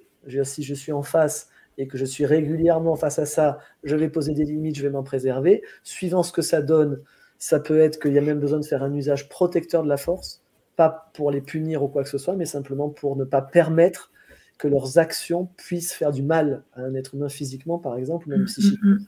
Donc on est, ça, on est bien d'accord sur le cas. Mais je parle sur le fond. Sur le fond, si je me dis être un être humain conscient, bienveillant, euh, qui travaille sur moi, qui fait du développement personnel, spirituel, etc., et que par ailleurs, je me contente d'étiqueter comme ça des êtres en les jugeant et en les identifiant jusqu'à la fin de leur vie à ce qu'ils sont, je ne suis pas tellement en train de contribuer à ce que quelque chose de la conscience se développe davantage sur cette planète. Par contre, si je me dis, OK, je ne suis pas d'accord que ça se passe comme ça avec moi, donc je vais poser très clairement mes limites avec la personne, mais ensuite, au fond de moi, ben, je ne vais pas l'identifier à ses actions. Je ne vais pas l'identifier à ce qu'elle est en train de faire. Je vais mhm. garder dans mon cœur un lien avec le cœur de cet être. Ça me permet de garder mon cœur ouvert, mais ce n'est pas parce que je garde mon cœur ouvert, parce que je me relie au petit qui, d'un côté, a été manipulé, maltraité, et, à qui ça a fait tellement mal que la part gardienne, elle a dit, mais non seulement on va pas te le faire, mais c'est des, des, systèmes un peu particuliers parce que c'est juste mon analyse, hein, je ne dis pas que c'est une vérité, mais euh, moi, dans ce que j'analyse de ça, il me semble percevoir que la part protectrice, à ce moment-là, elle veut pas seulement protéger, elle veut réparer. Donc, c'est en fait, la personne, elle a un fond intérieur qui a une compassion infinie, c'est-à-dire il y a une part d'elle, non seulement elle est en train de dédier sa vie pour empêcher que le, petit soit à nouveau blessé, manipulé. Et elle est tellement touchée en voyant comment son estime de lui est basse, comment il se juge, comment d'avoir été manipulé, qu'elle dit Attends, on va réparer ça. Elle veut réparer. Et sa manière de réparer, c'est de lui montrer Regarde, tu peux avoir du pouvoir sur les autres. Arrête de hmm. croire que tu n'as aucun pouvoir. Arrête de croire que tu es un moins que rien qu'on peut manipuler. Tu vas voir je vais te montrer que nous, on peut avoir du pouvoir. Alors évidemment, c'est complètement tragique parce qu'elle va faire en mode chacal, c'est-à-dire là où on a pris du pouvoir sur elle, là où on l'a manipulée, elle va chercher à manipuler les autres. Donc la stratégie est tragique, mais l'intention est tellement belle. C'est quelqu'un qui, par amour, non seulement veut te protéger, et en plus, il veut te réparer. Et après, ben, il a une stratégie tragique pour le faire. Ça, c'est pour les manipulateurs. Les pervers narcissiques, c'est toujours des, des enfin, les personnes qu'on étiquette comme telles. Et juste pour la petite histoire, le la personne qui a entre guillemets créé, enfin qui a utilisé pour la première fois cette étiquette il y a des années, a réécrit un livre en disant qu'il regrettait d'avoir utilisé ce terme parce qu'il voit comment c'est utilisé maintenant et que tout le monde voit des pervers narcissiques partout et il dit ça contribue pas euh, pour la connexion de cœur à cœur entre les humains cette étiquette. Mais bon, juste prenons cette étiquette puisque elle est connue. Euh, moi, ce que j'ai vu derrière dans les blessures euh, qui sous-tendent ça, c'est toujours des blessures au niveau de l'estime de soi. C'est-à-dire, il y a une estime de soi qui, a été mise à mal vraiment à un moment. Donc, pareil, pouf, il y a quelque chose qui est venu taper très très fort sur l'estime de soi. Et tellement fort que, pareil, la part protectrice, au lieu simplement de préserver, elle dit non, non, attends, c'est faux ça. C'est faux que tu es nul, c'est faux que. Hein. Je vais te montrer, et pareil. Et elle va toujours faire la même chose. Elle va aller vers des personnes parce que ça, dans, la psyché des personnes qui se disent être victimes de pervers narcissiques, souvent il y a des personnes qui se croient faibles en fait, et qui croient que les pervers narcissiques sont venus vers elles parce qu'ils avaient détecté leur faiblesse, alors que pas du tout. Quelqu'un qui fonctionne comme ça, il va vers quelqu'un euh, qu'il admire en fait. Il va vers quelqu'un chez qui il perçoit quelque chose, alors que la personne elle-même peut-être ne, perçoit pas. Hein. Peut-être que la personne en face elle-même n'a pas une bonne estime d'elle. Mais en mhm. réalité, j'ai toujours vu les personnes qui étaient en couple, c'était souvent des femmes en couple avec des hommes qui avaient cette étiquette de pervers narcissique, c'est toujours le même type de femmes, c'était des femmes qui étaient avec des qualités de, fou, qui avaient des, des, qualités exceptionnelles, qui pouvaient être très très belles, qui pouvaient être très brillantes, mais qui souvent elles-mêmes n'avaient pas une très bonne estime d'elles, donc, du coup, quand lui, il arrivait, évidemment, lui, il avait vu, waouh, cet être-là, il se dit, si j'arrive, cet être-là, à prendre le pouvoir sur elle, ça veut dire que je suis quelqu'un. Il va pouvoir dire au petit, hé, t'as vu, on a réussi. Donc, c'est un peu le même système que pour les manipulateurs, mais c'est beaucoup plus sur l'estime de soi chez eux. Tu as vu, on a réussi à assujettir quelqu'un, on est plus fort que ce quelqu'un. Tu vois, on n'est pas rien. Donc en fait, il va donner une preuve finalement d'amour au petit en faisant à l'extérieur un truc qui par contre n'est pas du tout un acte d'amour. Et donc dans un premier temps, il va séduire la femme et ou l'homme, mais les, les, personnes qui ont ce profil savent très très bien séduire puisqu'ils vont repérer en face un profil qui a de très grandes qualités, mais pas non plus une bonne estime de lui. Et comme lui-même, il n'a pas une bonne estime de lui, c'est exactement ce qu'il faut dire. Il sait exactement tout ce qu'il aurait aimé entendre, mais qu'il n'a jamais entendu, et il va arriver, il va le dire. Et donc, il va séduire la personne. La personne, elle est ah, au début, enfin moi, toutes les femmes que j'ai accompagnées qui étaient dans des relations comme ça, elles me disaient c'était comme un rêve. C'était comme voir arriver le prince charmant.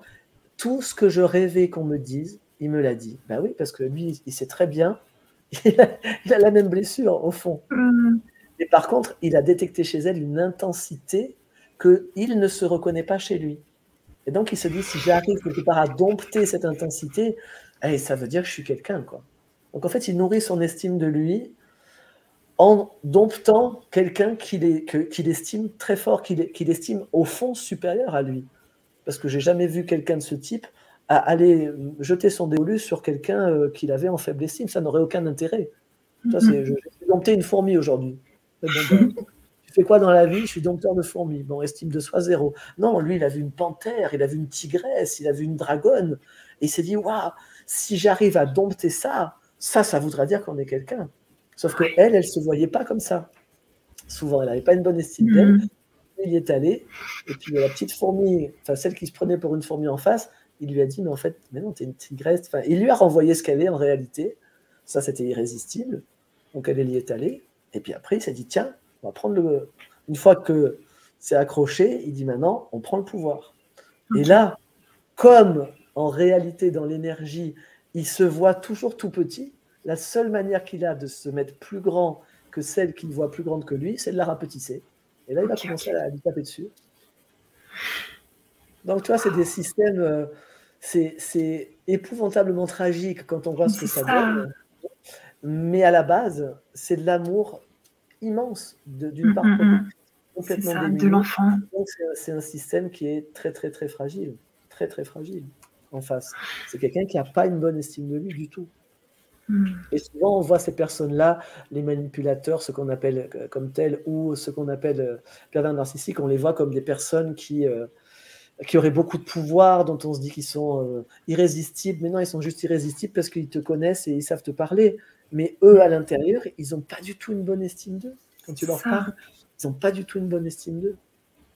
Donc moi, c'est des êtres qui me touchent euh, beaucoup. Et après, par contre, alors évidemment, quand on est en face, qu'est-ce qu'on fait? Ben, Dès qu'on repère ça, euh, on s'en va. Ça, on s'en va. Évidemment, c'est simple à dire, mais ça peut être compliqué parce que évidemment, moi j'ai des, des, femmes en séance qui me disaient mais je l'aime quoi. Enfin au fond, il me fait du mal, mais je mm. l'aime. Je fais quoi?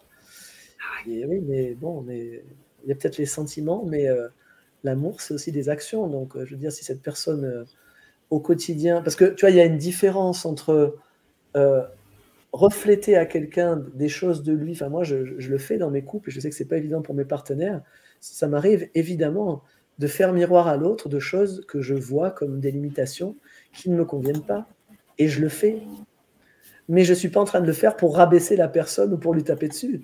Je suis en train de le lui dire d'abord parce que pour moi, ben, du coup, ça ne me convient pas à un moment dans le couple. Et aussi, je le fais parce que, au contraire, je voudrais que cet être prenne pleinement sa dimension. Alors que là, chez un manipulateur ou un père c'est l'inverse. C'est il voit quelqu'un qui est comme ça, mais comme eux, ils se voient comme ça, ben, la sphère qu'ils ont en face, ils vont la mettre comme ça. Oh là là, ouais. C'est un double mouvement, c'est que quand ils arrivent, eux, ils vont vers quelqu'un qui le voit comme ça, mais la personne elle-même, elle, elle se voit comme ça. Et le mouvement qu'ils vont faire, c'est qu'en allant vers elle, ils vont faire ça. Ils vont lui dire tu es ça. Ouais. Ils vont la mettre dans la dimension dans laquelle eux la voient. Et une fois qu'elle y est, maintenant, il faut que lui, il se prouve, il prouve au petit qu'il est puissant. Et maintenant que, ah, en face, on a un truc costaud, maintenant là, ils vont commencer à serrer. Ils vont commencer à serrer, ils vont commencer à serrer. Hmm. C'est important quand tu es en relation avec quelqu'un de percevoir dans les inconforts relationnels, ça pour moi c'est une grande, c'est un point de vigilance, c'est dans les inconforts relationnels que je peux vivre n'importe quel inconfort relationnel. C'est pas forcément dans le couple, ça peut être avec les amis, ça peut être au travail, peu importe. Quand l'autre me dit quelque chose qui est vraiment stimulant pour moi, qui me remet vraiment en question, est-ce que je perçois qu'il est en train de voir une grandeur de moi que je ne suis pas en train d'être et qu'il est en train de me secouer, tu vois, comme on ferait ça, en disant Ah, mais arrête, c'est pas agréable. Il est en train de secouer parce qu'il espère que je fasse ça, ou bien est-ce que je suis là et ma dimension, ma vastitude l'inconforte, ou bien il cherche à la dominer et il est en train d'essayer de me contracter et de me, de me rapetisser. Donc, est-ce que l'autre, il est en train de, de, me stimuler vers la spaciosité, vers la grandeur de mon être? Et ça peut être super inconfortable, mais il est en train d'essayer de me pousser vers ça, ou bien est-ce qu'il est en train de me faire me rétracter, me contracter? Et ça, ben, en tout cas pour les femmes qui sont en relation avec des pervers narcissiques, ça, elles le perçoivent très clairement parce qu'au début, elles sentent quand elles souffrent comme ça. Quand d'un seul coup, elles, me disent Ah, mais moi, je me trouvais pas très belle. Et à un moment, je me suis trouvée belle. À un mhm. moment, avant, je me, suis vue comme ça. Sauf qu'après, du jour au lendemain, d'un seul coup, ils commencent à leur dire Mais en fait, t'es pas si bien que ça, mais en fait, t'es un. Puis en fait, et, et, en fait, du jour au lendemain, c'est très souvent du jour au lendemain parce qu'en fait, c'est dès qu'elle a pris la pleine dimension que l'autre voit comme étant son objectif, là il dit ok maintenant on peut dompter et crac, il va resserrer. Donc ouais c'est pas pas évident. Ça demande de la vigilance dans la relation et de pouvoir donc à ce moment-là euh, exprimer ses limites. Et puis si on a un doute, et eh ben encore une fois d'aller voir un accompagnant. Et puis euh, peut-être euh, si c'est en AICNV, on va demander au thérapeute de prendre le rôle, de prendre le rôle du partenaire parce que quand on est dans un jeu de rôle, on perçoit en fait ce qui se passe pour l'autre. Et là, on va pouvoir percevoir effectivement quelle est mon intention. Est-ce que mon intention, c'est euh, j'en peux plus parce que je te vois être dans cette dimension et puis euh, au fond, je te perçois comme ça, et puis c'est pas une illusion, c'est je, t'ai vu être comme ça et j'adorerais tellement euh, communiquer avec toi dans cet espace que tu es. Donc je te stimule par, par amour et pour ta croissance, ou bien je suis en train d'essayer de prendre le pouvoir sur toi en te comprimant ça, ça, on peut le percevoir quand on prend un rôle. Hmm. Merci, ça. C'est passionnant. C'est génial.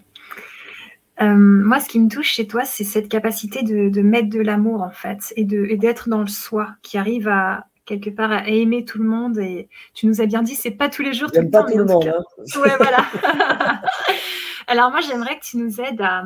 Encore une fois, qu'est-ce que l'amour hein Voilà, quand je dis j'aime pas tout le monde, c'est en agapé, tu sais, je me souviens quand j'avais 15 ans, j'étais dans, je m'asseyais euh, dans un couloir du bahut euh, au parc impérial avec euh, une copine de l'époque et j'avais pas compris ce qu'était l'amour à l'époque. Mmh. Donc à l'époque, j'étais dans une tradition chrétienne et quand Jésus dit agapé, aimez-vous les uns des autres, il, utilise agapé, donc il utilise l'amour qui n'est pas un amour sentiment. Puis moi, je m'asseyais dans le couloir, puis je regardais passer tout le monde, puis j'essayais de les aimer. Sauf qu'à l'époque, je confondais agapé et philos et eros. Donc moi, je cherchais à éprouver quelque chose de, l'affection pour eux. Puis moi, j'avais aucune affection. Donc quand je t'ai dit là, j'aime pas tout le monde, c'était en, affection. En affection, on a des affinités, on ne sait pas pourquoi, on a de l'affection pour mm. quelqu'un. Tu m'as dit, euh, est-ce qu'on peut faire euh, un moment de vivre à conférence? Je t'ai dit oui, il y en a plein qui je dis non. Pourquoi? J'en sais rien. J'ai eu un bon feeling, ça passe, tu vois, voilà. Donc non, j'ai pas de l'affection ou un bon feeling avec tout le monde. Après, mm. quand je suis dans cet espace-là, d'un espace de conscience qui accueille tout et qui ne juge rien, Là, dans cet espace-là, assez naturellement, il y a des qualités d'être qui arrivent comme la compassion, c'est-à-dire un élan à vouloir prendre soin de l'autre. Oui, ça c'est possible. Hmm. Bah, c'est possible quand, euh, enfin moi en tout cas, j'ai fait un travail pour ça parce que c'était pas gagné chez moi. C'était pas. voilà. oui. Justement, on va se mettre euh, quand la grosse boule est grande euh, avec une personne qui a vécu des violences physiques et psychologiques par son père. Et ce père, il continue à être très désagréable euh, verbalement et à même pouvoir euh, lever la main. Enfin, en tout cas, on sent que c'est dans l'air. Comment cette personne, elle fait pour, euh, pour voir cet enfant blessé? Enfin, ce que tu expliquais avant. Tu vois, ne pas le classer dans. À quel âge, quand tu dis le père pourrait encore lever la main? Il y a qui en face? Ouais, en face, il y a quelqu'un, 35 ans à peu près. Ah oui, non, mais à 35 ans, euh, plus personne ne me lève la main dessus. ça va ou bien? Ouais, mais justement, tu vois, la peur, elle est encore là. Donc le père, il continue à dominer. Ce que tu dis, en fait, c'est OK. Il y a un adulte de 35 ans qui a été violenté par son père. Et euh, quand il se retrouve face à son père, son père, potentiellement, il y a toujours la violence qui est tangible ou la mémoire des violences du passé. Et ta question, c'est? Que faire Et ma question, c'est ouais, comment faire et comment en fait euh, la personne elle, fait pour ne pas voir cette personne comme un manipulateur, un mec violent, mais plutôt comme euh, tout en s'en protégeant, mais je veux dire, arriver à, à, percevoir ce que tu décrivais tout à l'heure, c'est que c'est quelqu'un qui a souffert et qui protège son enfant, donc en prenant le pouvoir sur autrui. Ouais, le, le, moyen le plus rapide que je connaisse, c'est un jeu de rôle en CNV. c'est le moyen le plus rapide que je connaisse parce que l'accompagnant, il va prendre le rôle de ce papa, et dans le rôle du papa, il va à un moment donné se mettre en amont de son conditionnement et de ses blessures. Bon, déjà, il va pouvoir pendant tout un temps t'écouter avec empathie et pouvoir entendre et te donner, mmh. t'offrir de l'empathie sur mesurer l'impact que ces actions ont eu depuis toute ton enfance et sur toi et sur ton développement d'adulte et sur le fait qu'aujourd'hui encore tu as de la peur. Enfin, donc tu vas déjà dans un premier temps recevoir beaucoup d'empathie de la part de ce papa qui aura, comme disait Marshall, un dispositif particulier qui lui permet de, de t'entendre en amont de son conditionnement et de ses blessures donc tu reçois déjà de l'empathie pendant un temps, ce qui fait du bien, mais c'est pas ça qui permet la reconnexion. Ce qui permet la mm. reconnexion, c'est qu'à un moment donné, euh, ce papa, il va aller en amont de son conditionnement et de ses blessures, justement pour te parler depuis un espace dans lequel peut-être dans cette vie, donc cet espace-là, l'espace de la, conscience, de la girafe intérieure, il n'aura peut-être jamais les moyens de te parler de ça. il n'aura peut-être jamais les moyens de te dire je suis désolé. Je suis mm. désolé, mon fils ou ma fille, je suis désolé quand, quand je vois que l'enfant que j'ai été, qui a été lui-même battu, parce que c'est souvent, très souvent le cas quand il y a des violences, a, tellement enregistré la violence comme seule expression de l'intensité, incluant l'intensité de l'amour, et aussi comme euh, seule manifestation de ma dignité et de mon pouvoir personnel, que pendant toutes ces années, la seule manière que j'ai trouvée pour moi me prouver que j'étais un homme est exprimer aussi euh, des fois mon affection de manière très paradoxale, mais c'était la seule manière que je connaissais et je suis désolé quand je mesure aujourd'hui avec le dispositif que j'ai qui me permet d'être connecté à mon cœur, à un endroit où j'ai jamais les moyens d'être connecté d'habitude parce que ça fait tellement mal, parce que je suis tellement blessé et fracturé. Mais là, quand je suis connecté à mon cœur, ben je, me relis et je suis désolé de, ce que mes actions ont eu comme conséquence pour toi pendant toutes ces années. Donc on va vraiment pouvoir avoir ce deuil qui est toujours un moment qui est très touchant où il y, a, une reconnexion qui peut commencer à se refaire quand euh, tu perçois vraiment qu'avec authenticité, l'être qui est face à toi et qui est vraiment connecté à, l'énergie de ton père, hein, c'est pas, il joue pas un rôle, hein, c'est euh, jeu mais c'est tout sauf un jeu, il n'y a pas de rôle parce qu'en fait on est vraiment, quand on entre comme ça dans un jeu de rôle en AICNV, on est dans la dimension universelle en fait de la conscience que nous sommes et depuis là, on entre en fait dans, un autre être et on perçoit cet être. Donc on n'est pas en train de l'interpréter, on n'est pas en train de le jouer, on n'est pas en train de dire des choses gentilles pour aider la personne, pas du tout. On va être très réaliste, on va lui dire, tu sais, je mesure combien en temps réel, je suis absolument incapable de pouvoir t'exprimer de l'affection. Et je mesure que peut-être dans cette vie, sans doute, j'aurai jamais les moyens. Parce que je, là, en ayant le dispositif que j'ai en ce moment, et qui me permet d'accéder à des zones de moi auxquelles j'accède pas d'habitude, je vois à quel point à l'intérieur, mais c'est dévasté, c'est un champ de bataille, mon cœur. Et si j'y allais, ça me ferait tellement mal que je, je ne peux pas y rester une seconde. Et j'aimerais profiter de ce temps qu'on a ensemble aujourd'hui et que tu as initié pour te dire, depuis ce lieu où je suis en ce moment, où j'ai accès, mais j'aimerais te dire combien je t'aime, j'aimerais te dire ce que j'ai jamais pu te dire. Et là, ça va être très touchant. On va pouvoir vraiment exprimer des, des choses où c'est vraiment comme passer euh, de l'autre côté du voile, tu vois. C'est pour la première fois de ta vie, tu vas accéder au cœur de ton papa en amont son conditionnement des blessures, au cœur d'un papa qui t'aime, qui va te dire qu'il est désolé, et qui va te dire qu'il mesure, et qui va te dire aussi ce qu'il a vécu, parce qu'à un moment, on le demande dans le jeu de rôle, on dit est-ce que tu as envie d'entendre maintenant Qu'est-ce qui fait que j'ai agi avec toi comme je l'ai fait, non pas pour que tu m'excuses, non pas pour que tu me pardonnes, mais juste parce que je t'aime et, que j'aimerais que tu entendes que ça n'était pas contre toi. C'est quelque chose que j'ai fait de manière tragique, en lien avec quelque chose de mon passé. Et là, donc, on, va se relier, on va raconter souvent quelque chose qu'on perçoit qui s'est passé, et surtout, on va redire à ce moment-là, tout, on va refaire le deuil de tous les besoins qui sont pas rejoints. C'est-à-dire que quand je vois comment j'ai été violent avec toi pendant toutes ces années, quand je vois l'impact que ça a, eu sur ta vie d'adulte, j'aimerais te dire combien mon cœur de père auquel j'accède en ce moment, mais combien il est brisé parce que jamais de ma vie j'aurais voulu infliger à quelqu'un ce que moi-même j'ai reçu quand j'étais enfant. Et j'aimerais te dire combien c'est douloureux pour moi en cet instant de mesurer et de prendre la responsabilité que j'ai pu avoir dans ce que j'ai fait à une époque où tu n'avais pas les moyens de te défendre. Et je suis heureux maintenant de voir euh, que l'adulte que tu es aujourd'hui, tu as les moyens de pouvoir te dresser face à moi et de ne plus accepter cette violence. Et je t'invite à le faire si jamais euh, ça me passait euh, par la tête ou par le corps. Et, et, voilà, puis très souvent, il va y avoir dans un jeu de rôle aussi des phases de bénédiction vers la fin où, où quand tu es connecté comme ça au cœur du papa en amont de son conditionnement de ses blessures, va y avoir très spontanément souvent des choses qui arrivent comme euh, et aussi j'aimerais te dire mon fils ou ma fille combien euh, j'ai de l'admiration pour toi parce que je vois le papa ou la maman que tu es devenu et combien toi tu es en mesure d'offrir de l'amour que moi j'ai pas été en mesure de te donner. Et j'aimerais te dire vraiment il y a quelque chose en moi qui, qui s'incline devant toi, qui honore cette capacité que tu as à pouvoir produire quelque chose que tu n'as pas reçu. Et waouh, ben évidemment que quand tu reçois ça, c'est ça pose quelque chose.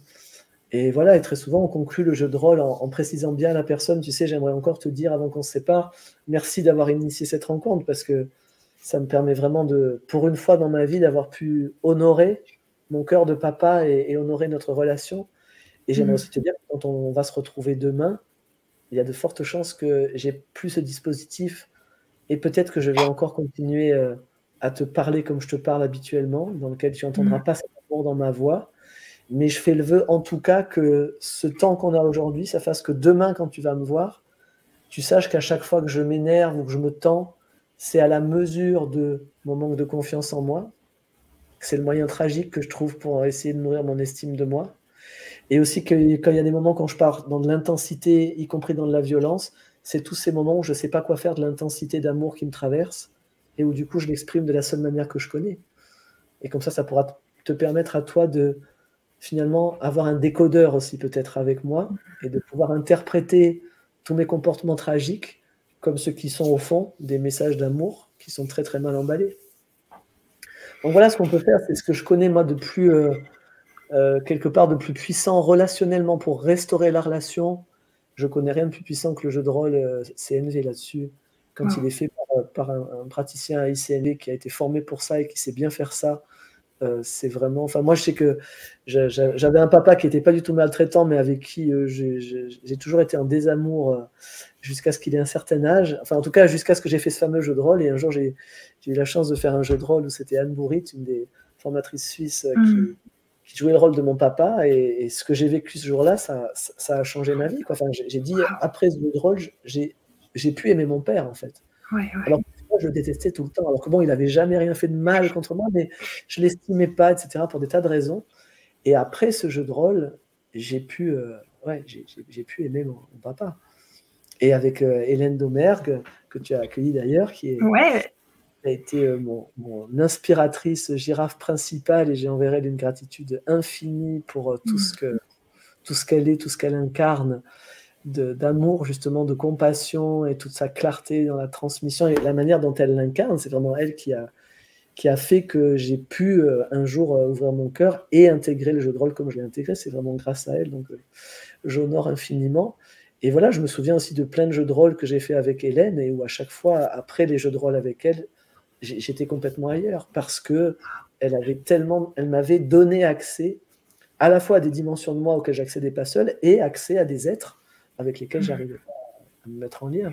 Et ça, pour ça, le, le, droit dans CNV, il est vraiment très, très, très puissant quand il est fait par quelqu'un qui le fait depuis là. Hein.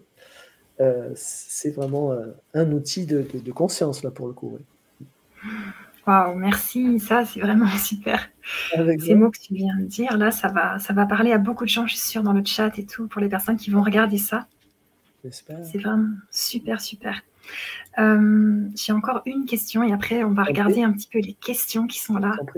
C'est euh, quand on voit que nos proches, ils sont dans des gardiens et on les voit souffrir et aussi dans des problèmes de couple, dans des problèmes de pas mal de choses et que des enfants souffrent aussi, donc nous ça nous fait mal au cœur. euh, comment on fait pour, tu vois, euh, rester dans le soi et puis accepter que chacun va passer par les chemins qui lui appartiennent et puis, euh, tu vois, cette impuissance? C'est, on en a déjà un petit peu parlé tout à l'heure, c'est, vrai que mhm. c'est, c'est pas un endroit qui nous est confortable. Euh, il y a deux choses. Il y a les, enfin, je vois deux choses dans, ça. Je vois l'endroit où on a un inconfort individuel parce que ce que fait l'autre euh, vient nous stimuler et ne nous rejoint pas dans certains de nos besoins. Donc euh, voilà, ça c'est quelque chose vraiment dans lequel c'est comme un intérêt personnel, c'est-à-dire mes besoins ne sont pas rejoints par ce que tu fais et j'en ai marre. ça c'est mhm. une dimension. Et l'autre dimension, c'est une dimension dans laquelle nous-mêmes on a un chemin évolutif, on a un chemin de conscience, on fait des choix, on travaille sur soi, etc. Et euh, on aimerait que l'autre fasse les mêmes choix, en fait. On, a du mal finalement à accepter euh, le libre arbitre. On a du mal à accepter, à comprendre et, à accepter qu'un autre être puisse ne pas faire le choix de la conscience. Hmm. Or, euh, moi, mon expérience, enfin, je, ça, ça, fait maintenant deux ans que je travaille pas mal avec une approche qui s'appelle Access Consciousness, et dans Access Consciousness, ça m'a vraiment, vraiment remis les yeux en face des trous parce qu'à cet endroit-là, ils sont vraiment très, très puissants sur le sujet en disant Ok, vous choisissez la conscience. Ce n'est pas parce que vous choisissez la conscience que l'autre choisit la conscience. Donc arrêtez d'embêter les êtres avec Tu devrais être plus conscient. Allez vous mmh. occuper de vous, faites ce qui est bon pour vous et euh, acceptez la réalité qui est que tous les êtres ne font pas le choix à un instant T de la conscience. Ça n'est pas juste qu'ils n'ont pas les moyens. C'est il y a des êtres qui, pour des raisons XB22, ne choisissent pas la conscience parce que ça les fait kiffer de vivre autre chose. Ah non, ça nous semble invraisemblable de dire mais non, mais attends, si tu choisis pas la conscience, tu souffres. On n'arrive pas à, avoir cette euh, vision, par exemple, qu'il y a des êtres qui choisissent de mourir, qui choisissent de, créer une maladie qui va faire qu'ils vont mourir, qui choisissent de, partir, de, de, de créer leur vie de telle manière qu'à un moment donné, il y a un accident de voiture et il meurt. Et c'était son choix. On a beaucoup de mal avec des choix qui sont pas, qui ne correspondent pas à nos propres points de vue de ce qu'est la vie, de ce qu'est la conscience, de ce qu'est l'évolution, etc. Et voilà, donc moi, cet endroit-là, pour répondre à ta question, que, que, faire quand on voit certaines choses comme ça? Ben, Moi, je me donne de l'empathie, je fais mes propres choix, et ensuite je regarde, est-ce que l'autre est en train de me demander quelque chose? C'est ça. Est-ce que tu es en train de me demander, est-ce qu'il m'a posé une question Est-ce qu'il m'a demandé mon avis ou pas? 9 fois sur 10, la réponse est ou pas. Très souvent, l'autre ne m'a rien demandé. Hmm. Et moi, je ne suis pas confortable. Et ça, David Sussi, qui est un de mes guides spirituels, a une phrase que j'aime bien. Il dit c'est à celui qui a un problème qu'il appartient de trouver la solution. C'est là, on est en train de dire c'est l'autre qui a un problème. Donc l'autre devient mon problème, ou l'autre est un problème pour un autre. Mais en fait, euh, c'est moi qui ai un problème. Lui, il est en train de faire ses propres choix. Donc moi, je vais m'occuper de moi. Et peut-être que ce qui, est, ce qui va se passer, c'est que je ne vais plus voir cette personne. Alors oui, c'est pas confortable, oui, c'est pas des fois ce qu'on a envie d'entendre, oui, c'est pas euh, ce qu'on aimerait. Oh, mais c'est dommage parce que s'il changeait, euh, ça serait tellement mieux pour lui, pour moi, pour tout le monde. Mais c'est peut-être pas son choix. Donc tout ce qu'on peut faire à un moment, c'est se donner de l'empathie ou en recevoir, puis exprimer ses limites si on en a, dire ce qu'on aimerait vivre dans la relation. Et ensuite, si l'autre, ça n'est pas son choix, eh ben, euh, on prend les mesures qui s'imposent. C'est-à-dire que ben, peut-être qu'on va arrêter d'être en relation avec cette personne. Ça ne va pas nous faire plaisir, mais ça sera sûrement moins violent que de continuer à lui mettre de la pression pour qu'il devienne ceci ou cela, alors que c'est peut-être pas son choix. Et moi, ce que j'observe, c'est que quand on lâche complètement, en disant une bonne fois, voilà ce qui est pour moi, voilà où sont mes limites, voilà ce que j'aimerais vivre, et maintenant fais ce que tu veux. Quoi. Fais ce que tu veux et sois ce que tu veux, mais je te dis juste que à un endroit, si moi je ne vis pas ce que je veux vivre, je vais arrêter cette relation. Hmm. Là, c'est le moment où on augmente le plus nos chances qu'il se passe quelque chose, parce qu'on est dans le laisser être. On n'est pas en train de dire tu dois faire ça pour que moi. Non, on est en train de dire tu es ce que tu veux, et moi, voilà ce que je vais faire si toi, tu fais ceci ou cela. Je t'informe de, des conséquences et maintenant tu fais ce que tu veux parce que tu es un être libre, y compris libre de choisir, de continuer à faire de l'inconscience si tu as envie.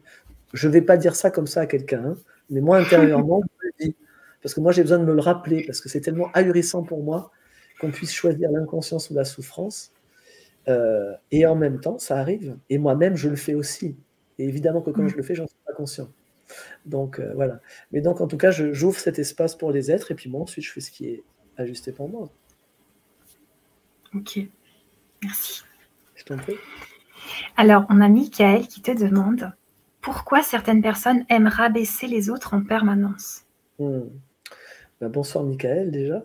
Michael, hmm. Michael, une fois. Il porte la réponse dans son prénom, ce cher Michael. Michael en hébreu, c'est une question. Michael, qui est comme elle? Elle est un des noms de Dieu hein, dans la langue hébraïque.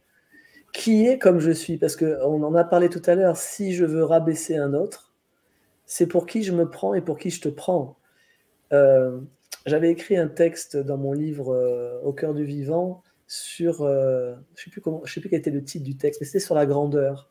Et dans ce texte, je disais que, entre guillemets, celui qu'on pourrait étiqueter comme un vrai grand, tu le reconnais parce que en sa présence, tu te sens plus grand. Quand tu es face à quelqu'un qui est dans cette dimension-là, et que lui, il te voit comme ça, il va chercher à, il va te, traiter comme si tu étais grand. Quelqu'un qui cherche à te rapetisser, c'est quelqu'un qui se voit petit. Hein, donc on en a parlé tout à l'heure quand on parlait des manipulateurs, pervers narcissiques, tout ça. Quelqu'un qui aime rabaisser l'autre, c'est que lui, il cherche désespérément à se grandir. Et sauf qu'il se voit tellement pas grand que sa seule stratégie pour se voir plus grand que quelqu'un, c'est de rapetisser l'autre. Donc moi, j'ai toujours ce double mouvement, quand je vois quelqu'un faire ça, j'ai beaucoup de compassion, au fond. J'ai beaucoup de compassion parce que je me dis, waouh, c'est tout petit, mon chéri, au fond, là, hein, que tu cherches à. Où les gens qui te jugent sur les réseaux sociaux ou qui te balancent des horreurs et tout, tu dis, waouh. Et ouais, les pauvres, intéressant que vous ayez ces points de vue. Et je, je me dis qu'au fond, ça ne doit pas être joyeux au fond de vous. Donc, au fond, dans mon cœur, j'ai de la compassion. Après, dans la relation, ça ne veut pas dire que je vais rester en relation avec toi ou que je vais tolérer que tu me parles comme tu me parles. Moi, sur les réseaux sociaux, c'est très vite fait. C'est je supprime les commentaires et je m'en tape complètement de ce que les gens peuvent penser, qui peuvent penser que je ne supporte pas euh, la critique. Je m'en fous à un point, si tu savais. J'ai passé des mmh. années à, à tous les commentaires sur les réseaux, sur les réseaux sociaux de gens qui passaient leur temps à critiquer parce que eux-mêmes ne sont pas en train de créer quelque chose et que comme ils ne créent pas, quand, comme eux se voient comme ça, ils ne créent pas. Quand ils voient quelqu'un qui crée, ils veulent le rapetisser, donc ils critiquent. Moi, maintenant, c'est supprimer, bloquer, machin. Je ne le permets pas. Et, en même temps, je n'ai aucun jugement. Ça, ça m'a pris beaucoup de temps. Mais depuis très peu de temps, je n'ai plus de jugement. Donc, quand je le vois, je dis simplement, OK, intéressant qu'il ait ce point de vue. C'est son point de vue. J'ai une seconde de compassion pour, waouh, au fond, pour aller écrire ce genre de truc. Mais comment ça doit être amer dans ton cœur pour que tu envoies autant d'amertume à quelqu'un?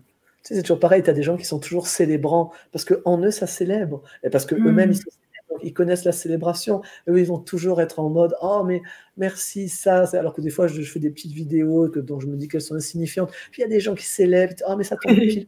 Et quand je vois ça, bon, je suis content pour eux principalement, moi ça me fait plaisir, mais c'est surtout parce que je vois que ça contribue, mais je me dis, tiens, mais quelle joie cet être, il est déjà dans la joie. C'est-à-dire qu'il est venu à moi, mais il est déjà dans la joie. Et puis, tu as des gens qui arrivent, qui critiquent, qui critiquent, qui envoient du venin.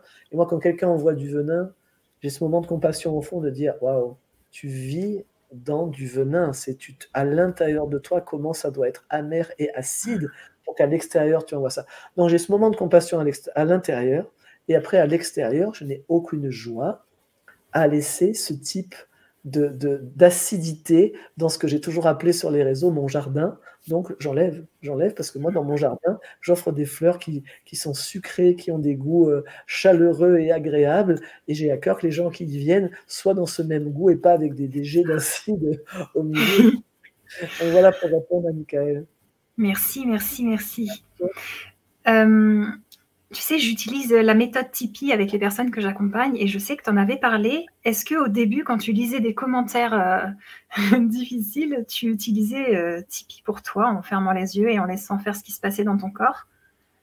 Non, parce qu'à l'époque, je, j'étais à, l'époque, disons, où j'ai commencé à découvrir Tipeee, j'étais à fond dans la CNV. Donc, je me donnais plutôt de l'empathie. Mais c'est une autre manière, si tu veux. Tipeee, Tipeee ça a été la, la simple redécouverte du principe spirituel de OK, laisser être ce qui est, mm. et tout va se dissoudre et tout va changer. Tu vois, donc c'est le principe en lui-même, c'est effectivement un principe de l'ECS. Moi, c'est vrai qu'à l'époque, comme je travaillais en CNV, je prenais plus le temps d'être en auto-empathie et d'accueillir ma part de moi. C'est vrai que ça prend beaucoup plus de temps d'être en auto-empathie parce que des fois les parts euh, elles sont vraiment euh, affectées. Euh, c'est vrai que j'aurais plutôt tendance maintenant, effectivement, maintenant je suis en mode simplement, ok, c'est ce qui est, c'est son point de vue. Ouais. En tout cas, pour ce qui est des commentaires, c'est des endroits où je c'est même plus stimulant pour moi. C'est mmh. juste, je fais juste un choix. J'ai choisi ce que moi je diffuse, j'ai choisi la couleur de ce que je diffuse et, je n'ai pas de joie à ce qu'il y ait des jets d'acide au milieu d'un jardin où je mets des fleurs qui, pour moi, ont, une odeur que j'espère euh, odorante et mmh. sucrée pour les visiteurs. Donc voilà, je fais juste un, je fais juste un choix. Mais euh, non, donc pour te répondre, non, Tipeee, je ne l'ai pas utilisé pour, dans, ce type de situation. Plus en accompagnement, effectivement, quand des personnes traversaient euh, des moments reptiliens où le cerveau est complètement justement en train de paniquer et, où là, justement, le reptilien, c'est la base de Tipeee hein, et de Nerti. Hein qui est un dérivé de Tipeee, euh, je veux dire, le, reptilien ne connaît qu'une seule chose, c'est l'expérience. Donc, euh, mm. tant qu'on ne lui fait pas traverser, j'étouffe, je meurs, quelqu'un qui revit sa naissance avec le cordon et tout, j'étouffe, ben, permets-toi d'étouffer et puis dis-moi comment ça évolue. Et puis, au bout d'un moment, d'un seul coup, pouf, ben, parce qu'on le voit en face de nous, donc on est assez tranquille, il est né. Hein, donc, euh, voilà, d'un seul coup, la personne arrive et le reptilien, il est là. Ah bon, on n'est pas mort. Bon, terminé, hop, il enlève, le, il enlève son marqueur et puis là, c'est réglé. Donc, Tipeee est très efficace, effectivement, pour des, des traumas comme ça, très, euh, où c'était reptilien, reptilien, reptilien euh, à fond. Euh, là, ça marche très, très bien pour ce genre de choses. Mm. je ne l'ai pas utilisé quand je suis stimulé sur l'émotionnel, tu vois. Oui. J'utilise plus Tipeee, moi, quand il y a de, vraiment de la stimulation au niveau du cerveau reptilien, où tout est en train de figer, ou de vouloir attaquer, et où c'est très paroxystique. Mais quand c'était les émotions, j'ai plutôt tendance à, être en auto-empathie. Hmm, ok, merci. On a Hervé qui te demande est-ce qu'une part peut être celle de quelqu'un d'autre qui nous squatterait, s'il te plaît? Est-ce qu'une part peut être celle de quelqu'un d'autre qui nous squatterait? Ah, là, on va changer de d'axe alors. Euh, un petit peu, hein dans, dans, écoute, euh, dans Access Consciousness, Gary Douglas, le, fondateur d'Access Consciousness, lui, il a le point de vue que 90% de ce que nous percevons ne nous appartient pas. Donc, c'est n'est pas que les autres nous squattent, je ne le formulerai pas sous, sous cette forme-là, euh, même s'il peut y avoir, mais là on va carrément changer d'axe, ça serait des entités, c'est-à-dire des. Il y a des entités qui ont des corps et il y a des entités qui n'ont pas de corps. Alors oui, on peut être squatté par des entités qui n'ont pas de corps, mais pour autant que nous soyons d'accord, parce qu'encore une fois, il ne se passe rien qu'on ne veuille pas. Donc ça veut dire qu'à un moment, d'une manière ou d'une autre, on a donné notre accord. Et pour répondre euh, à, Hervé, euh, c'est pas tant qu'il y ait des parts des autres qui nous squatteraient, c'est que l'être infini que nous sommes là, comme on peut Oups. Alors là, Issa, il n'est plus là. Donc, euh, on va attendre qu'il revienne. Je pense qu'il a une coupure de connexion. Euh, c'est pas mal ça. Alors, euh, ben, si vous avez des questions, vous pouvez les mettre dans le chat. On va. Ah Ouais, je me suis fait. Oh, voilà. Je me suis fait éjecter. J'ai eu un, un, message. Il était très chou le message de streamer. Ouais. Il y avait un message qui disait Il y a eu un problème, mais ce n'est pas votre faute.